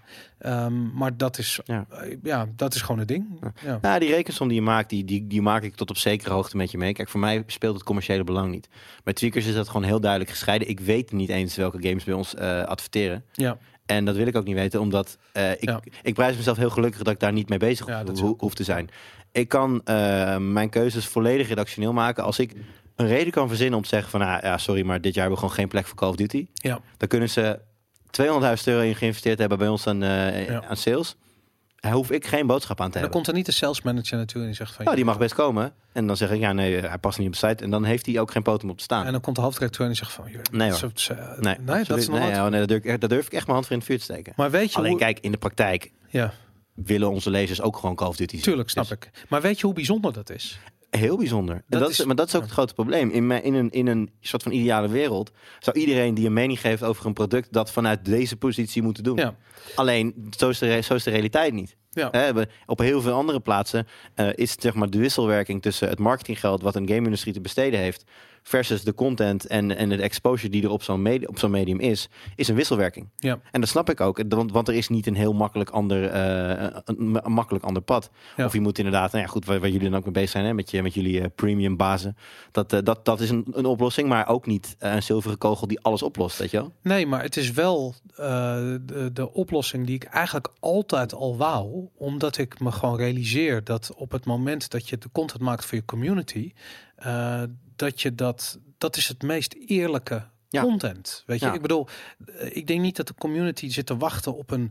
eh, eh, en niet dat we ooit onze mening hebben geschikt naar commerciële belangen. Maar wat je wel ziet, is dat op het moment dat er eh, een partij een grote campagne neerlegt, dat je dan ook eh, de persstrip doet en het preview evenement en bladibla. Dan neem je de hele Ja. zooi mee. En dat hoeft niet altijd erg, maar dat- is veel werk om dan te gaan denken van oké, hoe gaan we dat aanpakken en hoe passen we dat in en wat moeten we ermee en wat doen we met die content. En nu is het, is het eigenlijk omgedraaid en, en is er eigenlijk geen geld Nee. meer. Je kijkt gewoon wat, je, wat, je, wat, je, wat jouw leden willen zien en dat ga je maken. Maar ik vind Red Dead Redemption een, een fantastisch eh, voorbeeld. We krijgen geen cent van Ja. Rockstar. Maar je hebt super veel content gemaakt, omdat het tof is. Maar daarom, maar het is allemaal premium content, want het Ja. is voor de premium bazen. En, en dat, eh, eh, ja, eerlijk gezegd, ik vind het is een beetje nieuw en het is ook, weet je, het is ook eng omdat Ja. ik me afvraag van, ik weet niet of, dat, of het uiteindelijk alles rond gaat komen en of het, kijk, premium moet, moet, moet groeien, moet groter worden voordat het echt blammo daarop kan bestaan. Weet je, ik bedoel, er zijn eh, YouTubers die werken in hun eentje en die maken content en wij doen dat met een team. Ja. Dus dat is veel duurder natuurlijk. Maar aan de andere kant heb ik zoiets van, het zou wel op die manier moeten werken. Weet je, ik bedoel, de, de community, eh, ja, content is niet gratis. Dus iemand moet ervoor betalen. En beter betaalt de community voor, want omdat de content beter wordt Ja. dan de adverteerder die dan zijn belangen. Ja, nou ja, precies. En als dat van de grond komt, dan kom je eigenlijk in de positie waar ik sowieso in zit, omdat nou, dat commerciële deel gewoon bij mij weggehouden wordt. ja. En dan kun je inderdaad eh, gewoon keuzes maken voor je, voor je lezer. Als jij, als jij en nou goed, het is al heel vaak gebeurd dat een, dat een uitgever belt van, ja, weet je, we hebben een campagne en dan zeg ik, oké, zal wel, weet ik niks van, prima. Ja. Nou ja, we willen je graag daar naartoe meenemen. Nou, dan vraag ik, wat is dat te doen dan? Want Ja. hè, als dat heel cool is, ga ik mee, omdat Ja. ik coole content ook tof vind. Ik wil, eh, als jij zegt, joh, eh, voor de eerste keer de nieuwe Call of Duty, voor het eerst hands-on, daar en daar. Ik zeg, prima, schrijf Moet je wel een NDA tekenen dat je pas op maandag erover mag schrijven. Ja, de hele wereld de game al op Heb vrijdag ik, heb ik de hele wereld. Heb ik niet een heel groot probleem mee. Maar goed, maakt niet uit. Hm. Eh, maar het gebeurt ook dat hij zegt: Ja, maar hè, we doen een campagne en we willen graag content. Hm. Ik zeg ja, hartstikke leuk en aardig. Maar de, de laatste game, bijvoorbeeld, dat is ooit bij een Square Enix game. Die wilde ons heel graag meenemen naar een, Hm. naar een trip. En ik heb gezegd: Ja, jongens, die laatste game hebben we voor tweakers begrippen gewoon heel weinig lezers op gehad. Er zitten te weinig mensen op te wachten. En ik heb twee, drie andere dingen op mijn bord. Ja. Waarvan ik weet dat ze gewoon eh, dat ik een groter publiek bereik. Omdat Ja. meer mensen op zitten wachten. Dus nee, ik ga niet mee op de trip en ik, we doen het niet. Ja, ja. Ja, en dan kan, dan kan er nog zo'n mooie campagne ergens liggen. Prima. Maar Ja. dat is voor mij geen Ja, argument. dat is super cool. Ik denk dat dat vrij bijzonder is. En ik, kijk, het is sowieso al bijzonder dat je van gamejournalistiek je werk kan maken. Weet je, ik denk dat dat is er, fucking bizar. ik denk dat er in Nederland, hoeveel mensen denk je in Nederland nu nog die dat, die dat doen? Tien? Zoiets. Gewoon echt inderdaad full- fulltime. En dan, eh, kijk, je hebt natuurlijk nu de, de, de redelijk wat streamers en zo die er een aardige boterham uithalen. Ja, maar dat zou, ik vind dat geen journalist. Nee, Maar- precies. Maar inderdaad, eh, fulltime gamejournalisten. Ja, je hebt, je hebt- ik, gewoon super, überhaupt mensen die fulltime in dienst zijn en die, zich ook, die ook nog echt journalist. Laten we tien spelen. zeggen. Laten Ja, we, sorry. misschien is het veel nog hoor. Misschien, zijn- misschien zijn het er net wat minder. Maar Het zullen er niet heel veel zijn. Je hebt natuurlijk wel een aantal eh, ja, freelancers natuurlijk. Maar ja, oké. Nou goed, hoeveel, misschien- hoeveel, daar, hoeveel zijn daarvan überhaupt ook nog echt game only? ja. Want dat is het ook nog. Hè? Ik bedoel, zelfs de grootste. eh nee, je hebt, je, je- wij kennen het natuurlijk allemaal, maar in België heb je er een paar die echt groot zijn. En ook die zijn al lang niet meer game, game only. Nee, dat klopt. Ik denk, denk misschien dat Raf nog echt alleen games doet. Maar Ronald eh, van eh, onder andere het laatste nieuws, Ja, die doet veel meer. Die zit ook bij Acer Trips en zo. En het, Ja. die, die, die, die, die pakt de hele tech erbij. ja. Ja, Ja. Je moet wel. Maar goed, dat, en, en dat is bizar. En in België zijn kranten nog groot. En dat is in Nederland ook niet meer zo. Maar dat, eh, maar dat vind ik heel interessant. Dat je ziet van die, die, die hele industrie is gaan zoeken naar wat, wat is dan, wat moeten, waar zitten die communities dan? Ja. En ik heb me altijd heel erg verbaasd over de, het, het, het gemak waarbij ze de conclusie hebben eh, getrokken van wij bereiken zelf de community. En ik denk dat tot op zekere hoogte het waar is. Weet je, ik denk dat Rockstar de Rockstar community bereikt. En ik denk Ja. dat Ubisoft de Assassin's Creed community bereikt. Ja. Maar nooit helemaal. En wat ze niet kunnen is ehm, een, een mening neerleggen waar de community zijn eigen mening aan kan toetsen. En ik denk dat dat extreem belangrijk is. En ik denk Ja, dat ze daar overheen. Precies, en als zij het zelf doen, dan is het altijd wij van WC Eend. Ja, Als zij zeggen, Assassin's Creed is de beste game, of de beste Assassin's Creed ooit. Ja, zal best wel, maar ja, je maakt hem, dus nou, ik denk kan, dat kan je makkelijk zeggen dan. Daarom, maar ik denk dat er dus ook iets bestaat als te veel eh, eh, communicatie rondom een bepaalde game. Ik denk dat Rockstar nu bijvoorbeeld, eh, kijk, die zijn nu, ik zag dat er in Amsterdam gewoon los van dat elke A-brief vol hangt met Red Dead, zie je gewoon van die grote, ja, van die shitties op van die bouwplaatsen Ja. hangen. Weet- Ik weet niet ik, wat het woord over is, maar dan hangt er gewoon zo'n enorm spandoek ergens.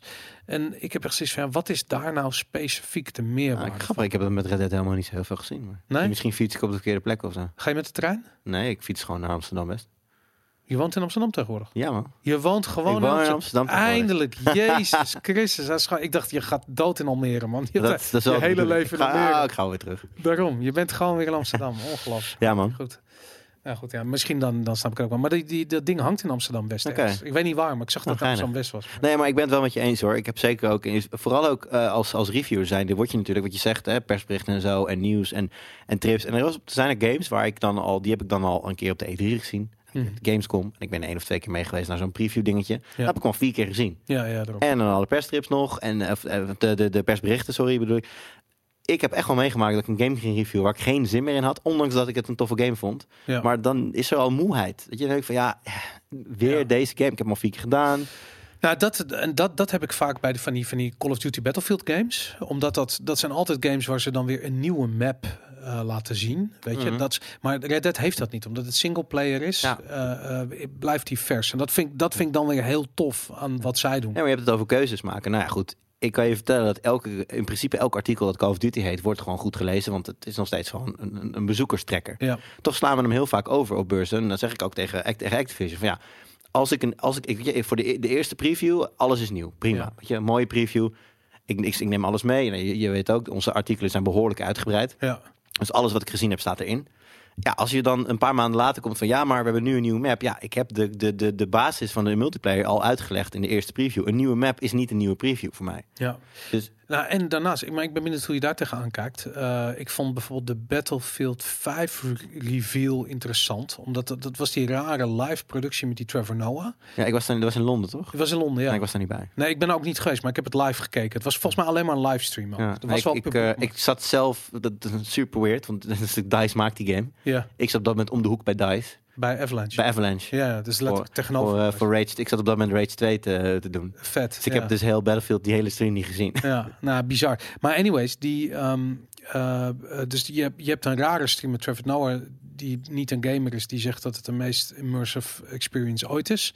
Ehm, en vervolgens, het is nog niet afgelopen, of er staat een YouTuber online die gewoon twee uur lang aan, of een uur lang aan footage van die game heeft. Ik heb precies van, stel je voor dat jij daar nou bent hè, en dat je Ja. dan een preview. Hoe ga je daar tegenop schrijven? Hoe ga je Ja. opschrijven tegen? Ah, dit, dit maken wij als speakers eh, heel vaak mee in, in, in andere sectoren. Oké, Je kan, je kan een vergif op innemen dat als, eh, nou, ik weet niet, de laatste jaren valt volgens mij wel redelijk mee. Maar als wij ergens heen vliegen en daar voor het eerst met de nieuwe Samsung Galaxy whatever spelen, Mhm. dan verschijnen er soms al, al hands-ons op de Verge. Die Ja. staan al klaar. Ja, Die hebben hem al op een ander event al, of, of al gewoon gehad of op een ander event. Ja, dan sta je ook wel eens te kijken van ja, daar kunnen wij dus nooit mee concurreren. nee. Maar ja, tegelijkertijd vergeleken met andere media in de Benelux is de positie die wij daar hebben alweer. Ja. En ja, zo sta je allemaal op een ander trapje. Maar ja, goed, als je dan gaat kijken in waarom, waarom, waarom, moet, waarom moet dat zo? Waarom is, waarom is die gelaagdheid zo? Ja, en waarom is die gelaagdheid zo? Eh, geld, denk ik. Ja, Wat jij net zei, weet je wel, zo- zo'n zo'n zo'n grote... eh, Bij ons zijn in de game-industrie het natuurlijk vaak de game informers die dan de, de grote reveals pakken. En dat zal ongetwijfeld met commercie te maken hebben. ja, ja, en dan- dan is de Amerikaanse markt is gewoon de belangrijkste. En dat, Ja. eh, die pakken gewoon die, eh, die pakken gewoon die primeurs. Nee, absoluut. Dat, eh, dat, dat is zeker niet. Hey, als je naar eh, 2019 kijkt, wat, ehm, wat, wat, laat ik zo zeggen, waar word je nog enthousiast van als gamer? 2019. Ja, Ik zou je eerlijk vertellen dat ik 2019 nog totaal niet op de kaart heb staan. Ik hoop dat we. Nou, ik hoop dat dit een, eh, een, een, een nieuws E3 wordt weer. In de zin van. Nieuwe, nieuwe hardware? Wat Nou, ik, ik, ik weet niet of we al toe zijn aan een reveal, maar in ieder geval aan een, een, Dude, een Het is al aankondiging. aangekondigd, man. Hoe kunnen ze dat niet doen? Ja, nou goed. je- Sony heeft gezegd dat ze bezig zijn met Ja, maar be- PlayStation. be- bezig met. Maar we, de, de, de- er is altijd, het is altijd een tweetrapsraket. Het is altijd, je hebt op een gegeven moment van, oké, we zijn ermee bezig. Dit gaat ongeveer worden, maar je ziet hem nog niet. Maar dat heeft Xbox vorig jaar al gedaan. En nu dan moeten ze toch dit jaar met een console nee, het was, vorig jaar was het gewoon de One X. Nee, ze- ze hebben Dat ze hebben ja. Scorpio. Ja, maar ze hebben gezegd Dat is toch de One X? Ja, ja, maar ze hebben gezegd dat ze, dat, er met, dat ze met iets nieuws bezig zijn. Oké. Ze hebben gezegd van Scorpio en... Oké. eh, eh, Nou ja, eh, in het beste geval zien, zien we al nieuwe, nieuwe dingen dit jaar. En ik ben heel benieuwd waar dat dan heen gaat. Of het weer echt standalone consoles worden. mhm. Zeker in het geval van Microsoft. Als je kijkt naar, de, naar, naar nu Xbox One, die, die draait in feite al gewoon op Windows. Ja. Dus ehm, het zou mij helemaal niet verbazen als dat nog veel meer naar elkaar toe gaat Denk groeien. je dat de Xbox in Nederland nog een kans heeft?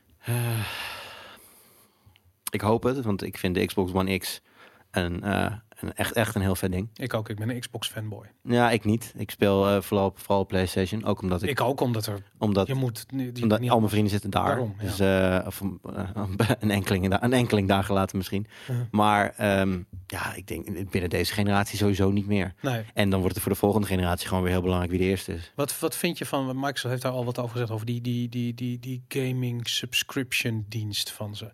Dat je dus een soort van... Ja, stream is het verkeerde woord. Want je installeert de games wel daadwerkelijk. Maar dat... ehm, ja, je, je hebt voor een vast bedrag toegang tot een x-aantal games. Ja. Wat vind je daarvan? Ehm, eh, is dat ook weer dan met, eh, met alleen streamen of kan je ook die games downloaden? Want ik las laatst ergens, wel, je hebt, dus- je hebt de PlayStation Now, Ja, dat is ook dat. Ja. Alleen- streamen, ja. Maar daar, dat, daar, PlayStation Now komt, als het goed is, met een optie waarbij je dus de game kan downloaden. En dat je hem dus niet meer hoeft te streamen. Ja, je hebt een Nederlands bedrijf, dat heet Utomic. En die maken, Ja, die ja, die maken die techniek. Ja. Dat je dus een klein beetje code downloadt en al kunt spelen. Nee, nee maar ze- in principe, eh, nu is het inderdaad, je hebt heel erg gewoon eh, client en server. Ja, En in principe, eh, het server-side deel zou je dus helemaal lokaal mogen gaan draaien. ja. Waardoor je dus essentieel gewoon de hele game downloadt. dat is wat Microsoft gaat doen. En dat is wat PlayStation dus volgens mij, ik weet niet of het officieel aangekondigd is of alleen rumored, maar dat schijnt er dus voor PlayStation Now ook aan Ja. te komen. En dat vind ik een hele belangrijke eh, eh, tussenstap. Omdat ik heb, eh, nou, ik heb PlayStation Now natuurlijk ook getest. En voor heel veel games die niet een heel hoog tempo hebben, werkt het prima. Zeker in Nederland, we zijn enorm verwend met onze Ja. internetverbindingen. Mhm. eh, werkt het allemaal prima. Maar op het moment dat jij, je merkt het bijvoorbeeld al in Uncharted. Als je gewoon, hè, je merkt in het mikken gewoon dat het net niet lekker genoeg Maar voelt. net niet. Is, is ontzettend kut. Precies, maar dat komt door je latency. Dat komt door je verbinding. Want het is, Ja. er, er- er gaat gewoon een signaal eh, twee keer heen en weer Ja. voor wat jij ziet. En de input die je daarop geeft, dat is een, gewoon, eh, dat, is- dat is een continue pingpongwedstrijd eigenlijk. Ja, En dat levert je gewoon te veel vertraging op voor snelle gameplay. ja. Dus eh, die games lokaal kunnen draaien is heel belangrijk. Kijk, en dan, zeker als je de backlog nog niet gespeeld hebt, vind ik het een gouden deal. Als, Ja. jij nu, als, je, als jij nu iemand hebt, een vriend van jou die zegt, joh, ik heb vroeger vet veel gegamed, maar nu heb ik eh, een, een tijdje niet en nu heb ik wel weer meer vrije tijd. Ik wil eigenlijk wat gaan spelen.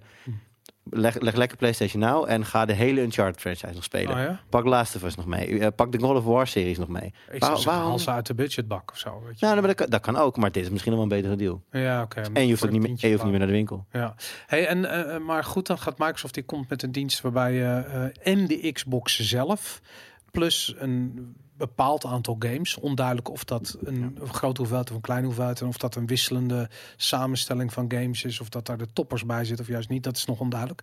Ehm, eh, maar dat krijg je plus Xbox Live en weet ik wat voor een vast bedrag per maand. Waarschijnlijk in de tussen de 35 en de 50 euro in de maand. Gaat dat Microsoft weer terug helpen in het zadel? Ik weet niet, man, ik vind het veel. Dat is heel weird, want als je, als je zeg maar kijkt van wat, wat je allemaal betaalt. je- Dat, eh, want wat kost Xbox Live per maand? Normaal gesproken? 6 dollar, 6 euro volgens mij. Ja, precies. Dus nou, die moet je er dan aftrekken. 50 euro per jaar, zoiets. Ja, dus die moet je er dan aftrekken. Dus dat is dan, hè, dan hou je nog maar, laten we van 35 uitgaan, is het 29. Nou, een aankoop van een Xbox die je dan een x aantal jaar afschrijft. Dat- 500 euro voor een nieuwe Xbox. Maar ja, dan nog heb ik wel zoiets 35 euro per maand. Best wel veel geld. ik vind het heel veel geld. En, na, en, en als je het een jaartje doet, is het oké. Maar als je, als je dat drie jaar, vier jaar doet, ja. waarom zou je? Nee, ik, dat, dat heb ik dus ook. Ik, dat, dat ik denk van ja, ik, bedoel, eh, de, de dienst waar ik het meeste voor betaal, dat is Audible. En dat zijn eh, eh, luisterboeken als het ware. Maar ik krijg steeds een gratis boek. Ik heb nog te veel tickets over voor Audible. Oh ja? Kom er niet doorheen. Geef mij je tickets voor Audible, man. Dat is goed. Heel, ik, ik, ik, I love it, man. Ik, zit, ik lees, luister die boeken op Kun je, die, kun, je die, kun je die dingen gewoon weggeven dan of niet? Ik heb geen idee. Ik, ik, ik, heb volgens mij, ik heb zelfs ooit een mailtje gehad van Audible dat mijn ehm, mijn bank aan, aan, aan refund dingen gewoon vol zat. Oh ja? Ja, toen ben ik maar wat dingen gaan kopen. Want dan krijg je dus letterlijk die ticket niet meer. Oh, Dan heb je er gewoon te veel. En het, is, en stom is ook, als je nu stopt, dan vervallen ze allemaal. Dan ben je ze meteen allemaal kwijt. Ja, maar je bedoelt, je krijgt er elke... Nee, je kunt ze niet weggeven. Je kan elke maand kun je een boek Ja, uitzoeken. ja, dat. dat. bedoel je. Ja, Ja, die, die, die token, zeg maar. ja, en, en, maar het, Daar heb ik er dus nog vet veel van staan. Ja, maar als je ze ingeleverd hebt dan, en je zegt je abonnement stop, ben je die boeken niet kwijt. Die kun je blijven Nee, luisteren. dat zeg ik. Dus ik, dus, als ik, dus ik heb nog steeds Audible. Vooral omdat ik eigenlijk die hele, dat hele voorraadje aan tokens nog eens een keer moet gaan Oh. uitgeven. En misschien dat ik er dan mee stop. Ja, oké. Want ik doe er eigenlijk te weinig mee. Ik- Ja. En dat is serieus de schuld van podcast. Ik luisterde ooit best wel veel audioboeken. Ja. En nu heb ik zo'n zo'n lijst aan podcasts waar ik, waar ik wekelijks doorheen wil komen. Dat ik gewoon er niet meer, dat ik Audible gewoon niet eens meer bereik. Ik ben het helemaal met je eens. Laten we het over podcasts hebben. Want ik kwam jou tegen laatst op de Nederlandse Podcast Awards. Waar je maar liefst genomineerd was voor maar Twee. liefst twee podcasts. Ja. Twee van de vijf. Tweakers en Nerds aan tafel. Ja. Eh, Met nerds om tafel. met Nerds om tafel. Eén van die twee heeft gewonnen. Welke was dat? Geen van beiden heeft gewonnen. Oh, geen van beide nee, de, gewonnen. de, de, de BNR eh, Award voor beste tech podcast ging daarbij. ging eh, naar BNR, de technoloog. Ja, ja het, het was, laat ik zo zeggen, de organisatie was nog, eh, liet nog wat te wensen over. Maar, Ja, weet je, kijk, eh, of je de een beter vindt dan de ander, was natuurlijk een vakjury. eh, prima. Weet je, dat, dat is een discussie, die hoef ik echt niet te voeren, want iedereen is ergens wel goed in. Ja. Alleen, wat ik dan wel frappant vind, is dat ik van tevoren eh, de jongens van nou, wij dan en eh, de jongens van Tweakers, nou goed, die kennen elkaar goed, maar wij- ik, ik met, jou, met jou en Jelle. En eh, de, de NOS op 3 Tech podcast waren het bij. Die stond op een gegeven moment ook een beetje erbij. Die zoeken elkaar allemaal op. Die kennen elkaar op een bepaalde manier.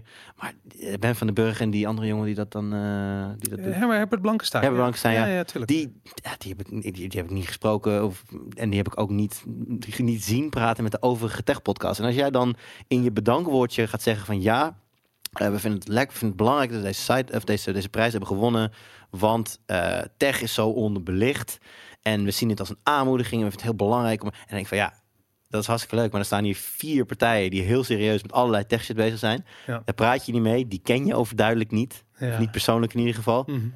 En dan ga je met zo'n verhaaltje komen, ja. Dat, Ja. dat, dat was het bij mij meer. Ik Denk van ja, ik had een heel erg een beetje het idee dat zij soort van op een eigen eilandje staan en, en vanuit daar eh, het, het woord aan het prediken zijn, Nou, maar weet je- ondertussen niet zien wat er verder gebeurt. Weet je wat ik denk dat er aan de hand is? Ik denk dat, eh, misschien heb je dat ook meegemaakt bij Tweakers. En ik weet dat dat, eh, dat blad waar ik vroeger voor schreef, dat was hetzelfde.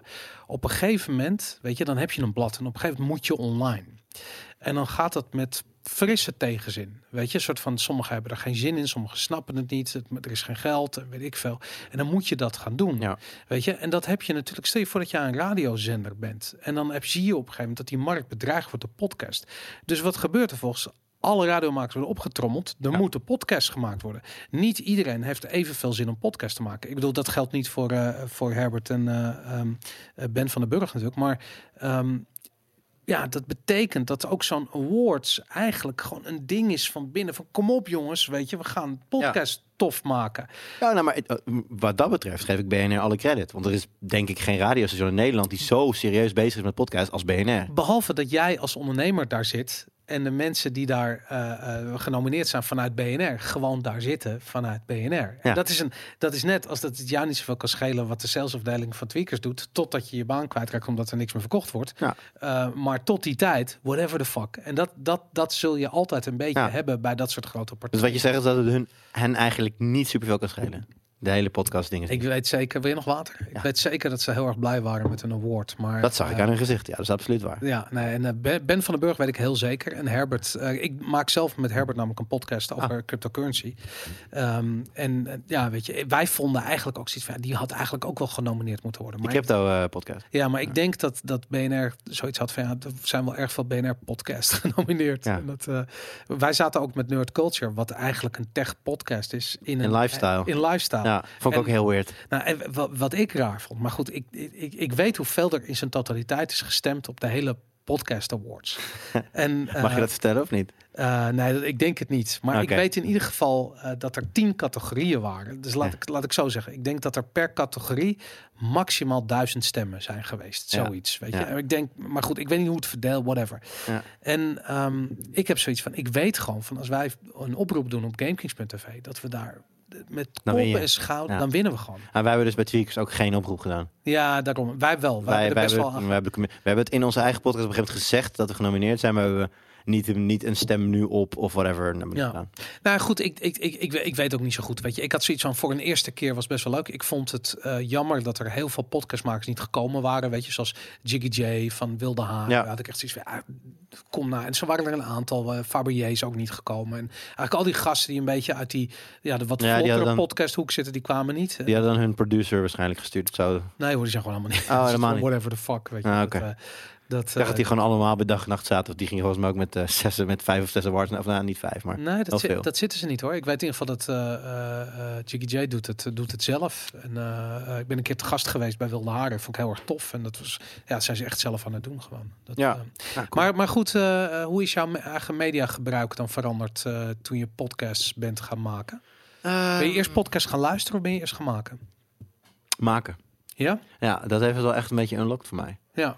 Want ehm, een goede vriend van mij, Randal, die eh, was al heel, al heel erg fan van, van podcast. En die, die wilde daar al super lang iets mee doen. En op een gegeven moment dacht ik van, eh, fuck it, ga het gewoon doen. Weet je? Maar hij had een het andere vriend van ons, Joost, die ken je ook wel van de NOS. Ja, tuurlijk. Die, eh, had, die, hadden, die hebben op een gegeven moment een soort van pilotje opgenomen voor met Nerds om tafel. Mhm. En vanaf daar zijn we eigenlijk gewoon begonnen. Ja. En dat vond ik zo leuk om te doen. Dat ik dacht van ja, oké, wacht even. Maar dit doen natuurlijk al. Hè, dat enthousiasme komt ergens vandaan. Dus ben ik gaan rondkijken. Nou, en dan ga je een beetje kijken. Ik ben heel erg fan van Amerika- Amerikaanse sporten. Mhm. Dus ik consumeer zo ongeveer alles wat ESPN maakt. Ja. En, en, en wat CBS maakt. En, Mhm.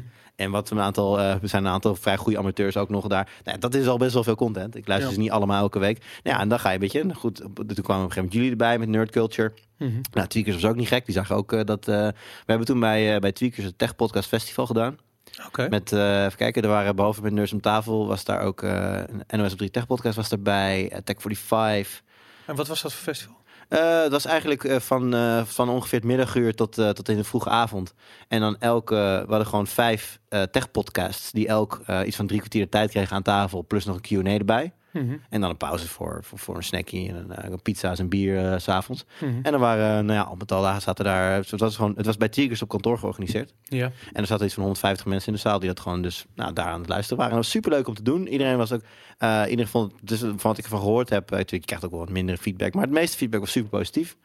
En eh, eigenlijk vanaf daar is, is ook de Tweakers podcast ontstaan. Want dat was voor Tweakers En wanneer was dit?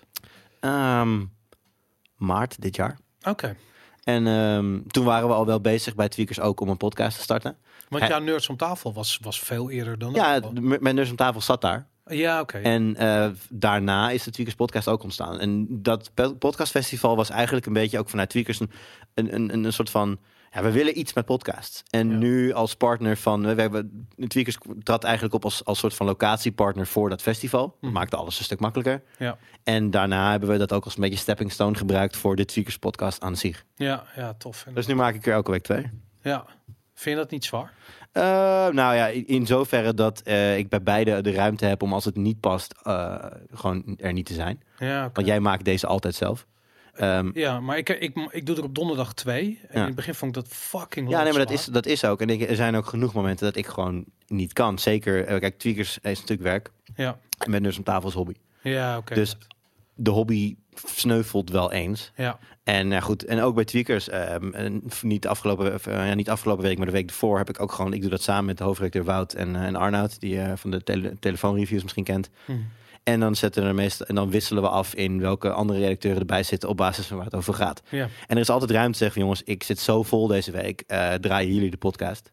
Ja. En dan eh, Dat sla, sla ik hem even over. Ja, en, dat dat- Kan, en dat kan bij om tafel net zo goed. Ja, nou, ik moet je zeggen dat ik ben eh, voor BNR, die podcast is gewoon elke week. Maar ik doe dat met twee andere presentatoren en die kunnen wel eens wat opvangen. Net als Ja. dat ik ook wel eens iets doe Ja, zonder. nou, bij, bij, bij Tweakers is Wout de host. ja, En die, die doet ook meestal de edit, gewoon dat hij het het vaakst gedaan heeft en er het snelst in is. ja, Maar Wout is, is onlangs op huwelijksreis geweest. ja. Nou, dus dus moesten, moesten Arnoud en ik hem vier weken draaien. Nou, dat, dat kan dan gewoon. Ja, natuurlijk. Dat, dat is wel relaxed. Ja, ik moet inderdaad zeggen dat eh, ehm, ik, ik vond het heel erg belangrijk om te experimenteren met, eh, met nerd culture. Om gewoon te kijken van ja, waar gaat die content heen? En dit is eigenlijk de eerste keer dat we echt een gaming podcast doen. En ik wilde ook echt heel graag over de gaming industrie praten, over Ja. media. En dat vind, ik vind het heel belangrijk. Ja. Omdat ik dat ik doe dat vaak met JJ bijvoorbeeld. En dan, dan, ja, dan is dat een, een, een de kwestie of zo. Maar Ja. het blijft altijd zo'n GameKings ding. Ja. Terwijl ik weet, ik bedoel, als wij elkaar spreken op een, eh, op een persstrip of een evenement, of ik spreek andere mensen uit de games, dan daar zit altijd heel veel interessante gesprekken over. Van, ja, waar gaan we heen en eh, eh, Ja. wat gebeurt er en weet ik veel. En Ah, ik vind het wel grappig, want dat, dat, dat is in dit gesprek al een paar keer naar voren gekomen. Heel vaak denken jij en ik heel anders over bepaalde dingen. Mhm. En heel, maar het gebeurt ook. Je neemt zo'n mening toch altijd mee. Weet je wel? Ik, kijk, ik hoef het niet met je eens te zijn, maar als jij Over games bedoel je? Of over games, over, over dingen in de industrie, over, over dingen die met commercie te maken hebben, over, over eigenlijk alles. Ja. Eh, en ja, dat, dat neem je dan toch mee. Want dat, wat dat betreft ben ik het met je eens. En het is natuurlijk hartstikke leuk om, om af en toe een beetje te crossen met, met andere mensen dan de mensen die je elke dag tegenkomt. Ja, nou, ik vind het, ik vind, ik vind het heel interessant, weet je. En ik, ik, ik bedoel, ik praat ook zakelijk met heel veel mensen in de industrie. En ehm, ik denk een aantal jaar terug, toen heb ik, eh, toen hebben wij ook zitten praten. Toen heb ik met een aantal mensen heel, eh, ben ik echt gaan zitten en hebben het gehad over waar gaat de, de gaming media naartoe in Nederland. Ja. En toen heb ik ook gezeten met de directeur van een, eh, van een, van een andere grote games eh, uitgeverij. En die zag ons heel erg als concurrentie. En die waren heel erg bezig om daar soort van.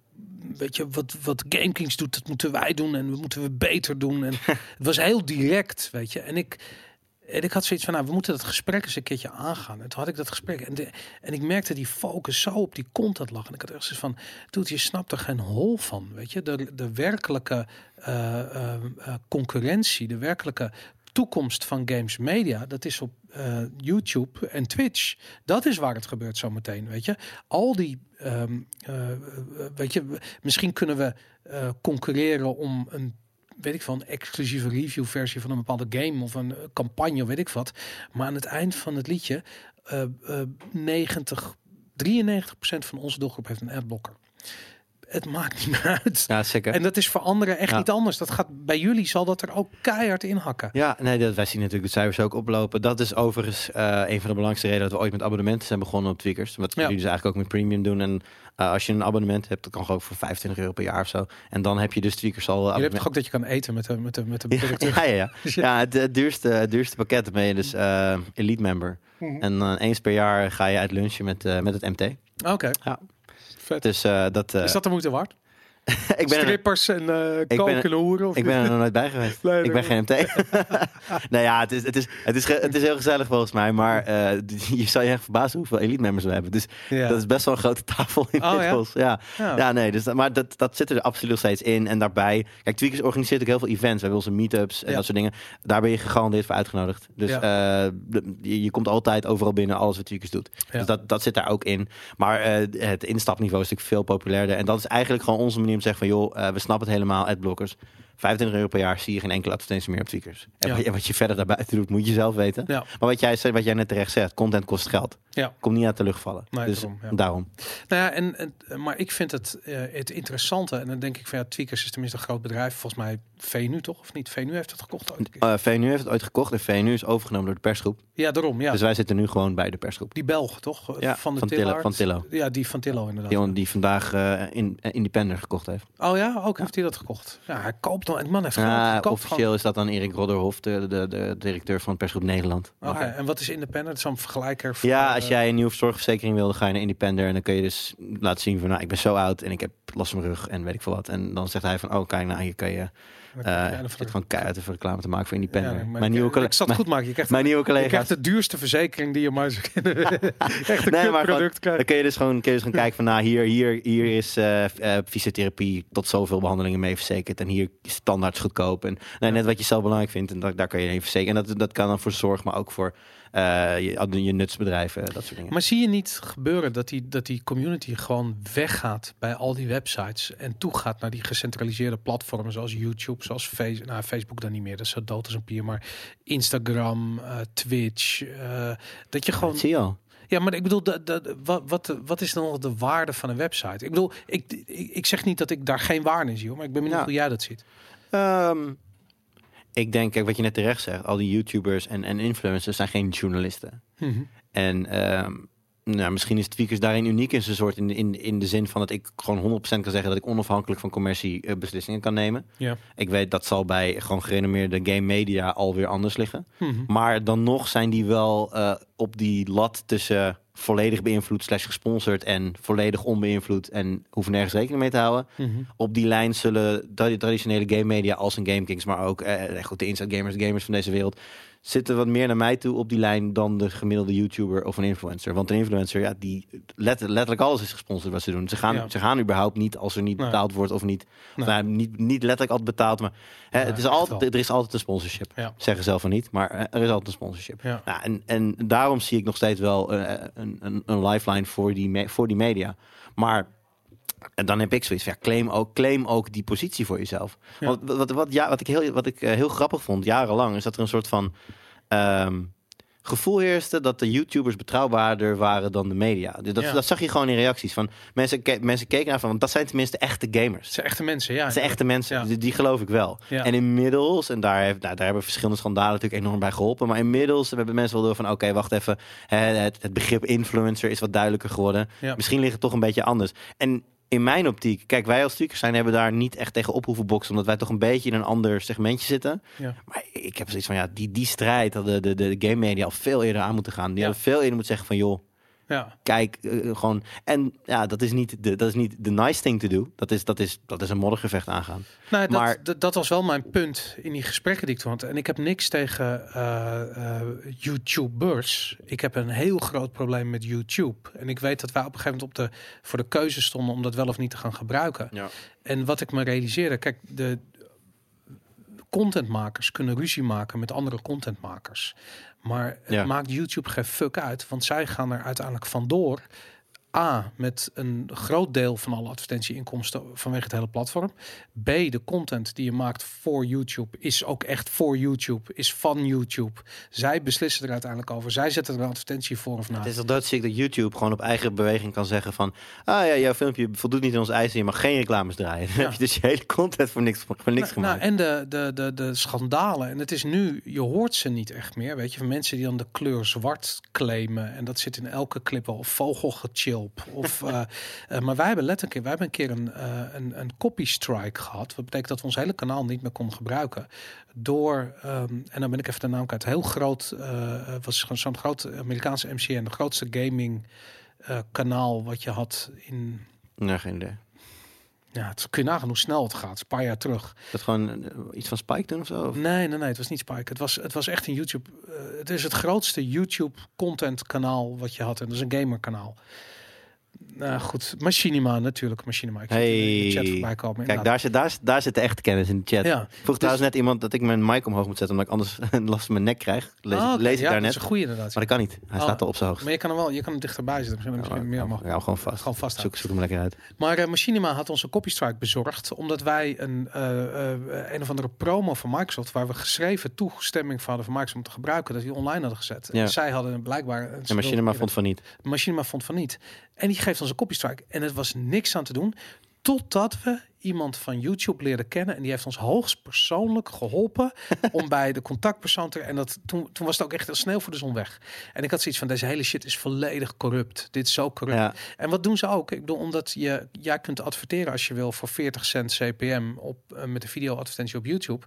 Nou, als je dat bij GameKings of bij Tweakers, weet ik wat doet, dan is dat echt een factor 100 duurder, weet je. En dat, ehm, ja, Ja. dat is gewoon, da- daar kun je niet tegenop concurreren.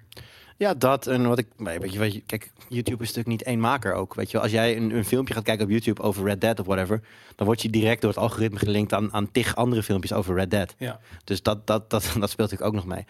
Nee, eh, je, weet je, je begon dit segment met de vraag van gaat het niet veel meer centreren naar dat? Ja, dat is natuurlijk al lang aan de hand. En ja. je merkte bijvoorbeeld ook, wij hebben natuurlijk contact met bepaalde PR-bureaus. Mhm. En in het contact merk je gewoon, hè, waar wij vroeger de, de, werden uitgenodigd en, en dat, dat je drie keer gebeld, dus je wilde zeker weten dat je kwam en zo.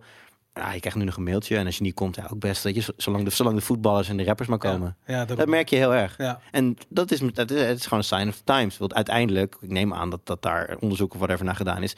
En eh, weten zij, of denken ze te weten, dat de kids doen wat de voetballers en de rappers doen.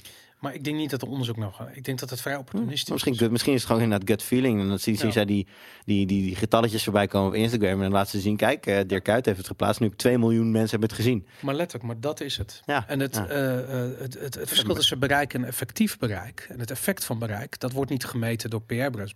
PR-bureaus hebben alleen maar de opdracht om gewoon bereik te genereren. Ja, De- En dat doen ze ook. En daar zijn ze natuurlijk hartstikke goed in. Maar wat het effect van dat bereik vervolgens is, ja, dat is altijd de vraag. Weet je, dat is net als dat je kan heel Nederland volhouden hangen met eh, Red Dead Redemption posters. Maar wat leidt er naartoe dat je die game gaat kopen? Wat is dat? Weet je? En Ja. dan denk ik van ja, wat dat is, dat is de passie van iemand die erover vertelt. En of dat nou je buurman is, of je Ja. klasgenoot, of dat het iemand online is op YouTube of op Twitch of op GameKings of Tweakers. Het- het- al die Ja. dingen uiteindelijk dragen erbij dat je die beslissing maakt. of de eensgezindheid van al die mensen. Want dat viel me vandaag nog het meest op. Bij elk, bijna elke grote game kan je minimaal één, nou ja, wat, wat, wat, wat, wat, wat bekendere naam in de game-industrie vinden die dan net even andere mening heeft. Of het dan FIFA is of Call of Duty, Battlefield. Er is altijd wel iemand te vinden Ja. die het gewoon net even, niet, even niks vindt. Ja. En dit is gewoon, iedereen zit op één lijn.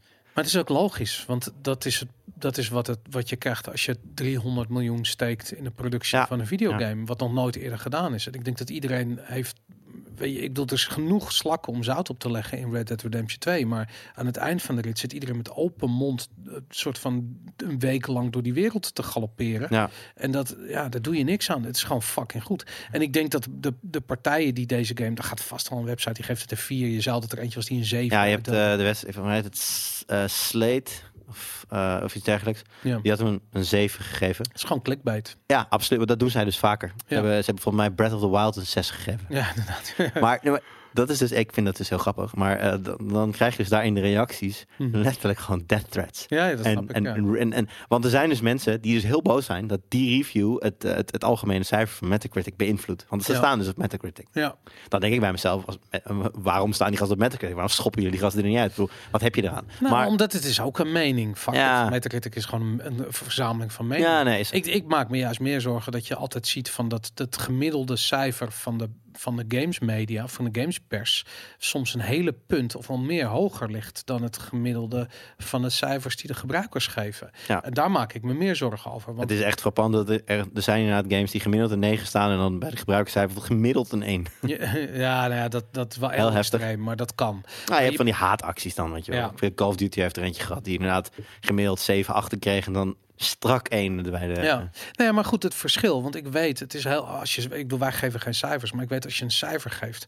En eh, er is gewoon, als jij een game eh, zoiets hebt van, ah, fuck it, ik moet het reviewen. Ik weet het Ja. niet, ik moet het zien, weet ik wat. het ziet er goed uit, het is best wel leuk, weet je. Ja, iedereen is enthousiast. Ik geef een veilig cijfer, een 8,2, whatever, zoiets. Ja. Weet je. Ja, het is makkelijk gedaan. Niemand gaat erover zeiken, weet je. Ik bedoel, het, is, het is geen goed cijfer, Nee, het is slecht het, is, cijfer. het is hoog genoeg voor de uitgever om eh, niet, eh, niet eh, om, er tevreden mee te zijn. en Iedereen is blij. Geen weet discussie. je, daarom, weet je. En dan ben je lekker snel, naar- kun je snel naar huis.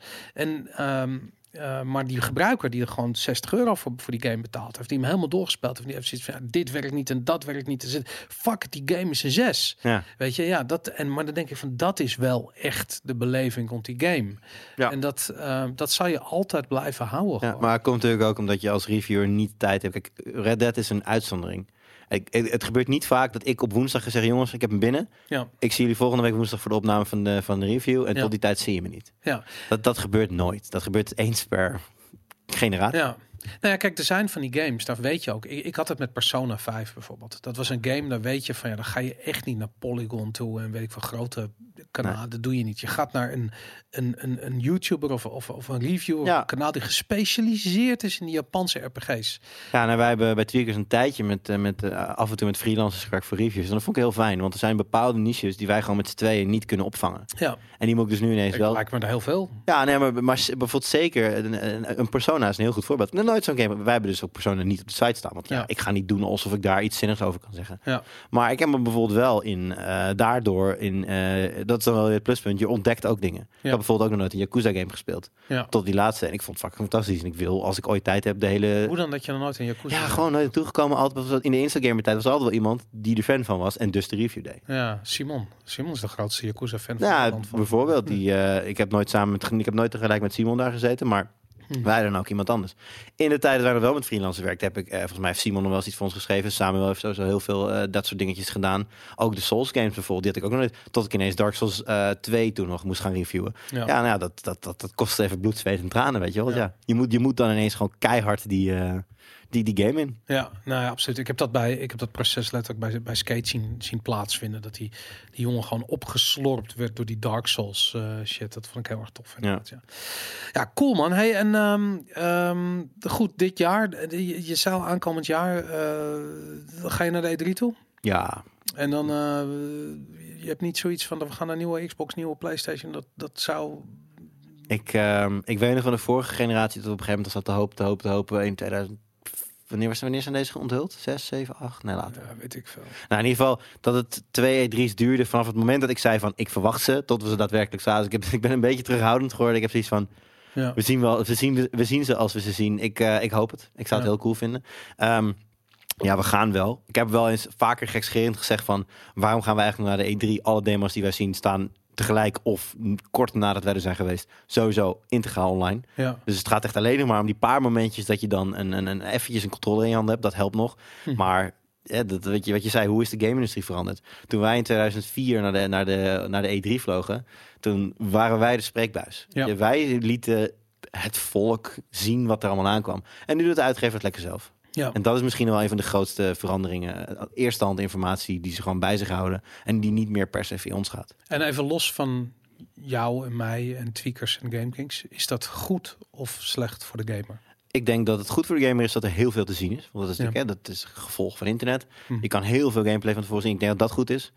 Ehm, ik zou je niet blind op staren, niet blind staren op de boodschap die een, die een gameuitgever uitstuurt. Ja. Ik, ik heb zelf namelijk zoiets van, net als met podcast. Ik, ik, hoe meer content er is, des te meer ik me vasthoud aan iemand met een, met een onderbouwde Ja. mening. Ik, Ja. ik vind niks toffers dan een podcast luisteren van iemand die passie heeft voor een bepaald onderwerp. Ja. En of dat nou gezondheid is, of dat het crypto is, of dat het technologie is, of dat het gewoon Joe Rogan is die lult over het leven. Ja. Ik vind het, ik doe er is niks toffers dan dat. zet, zet, zet Joe Rogan en Russell Brand naast elkaar en eh, ik, je krijgt mij niet meer weg. Ja, het is fantastisch. Ja. Julian, dankjewel voor je komst, man. Graag gedaan man, superleuk. Top. Thanks.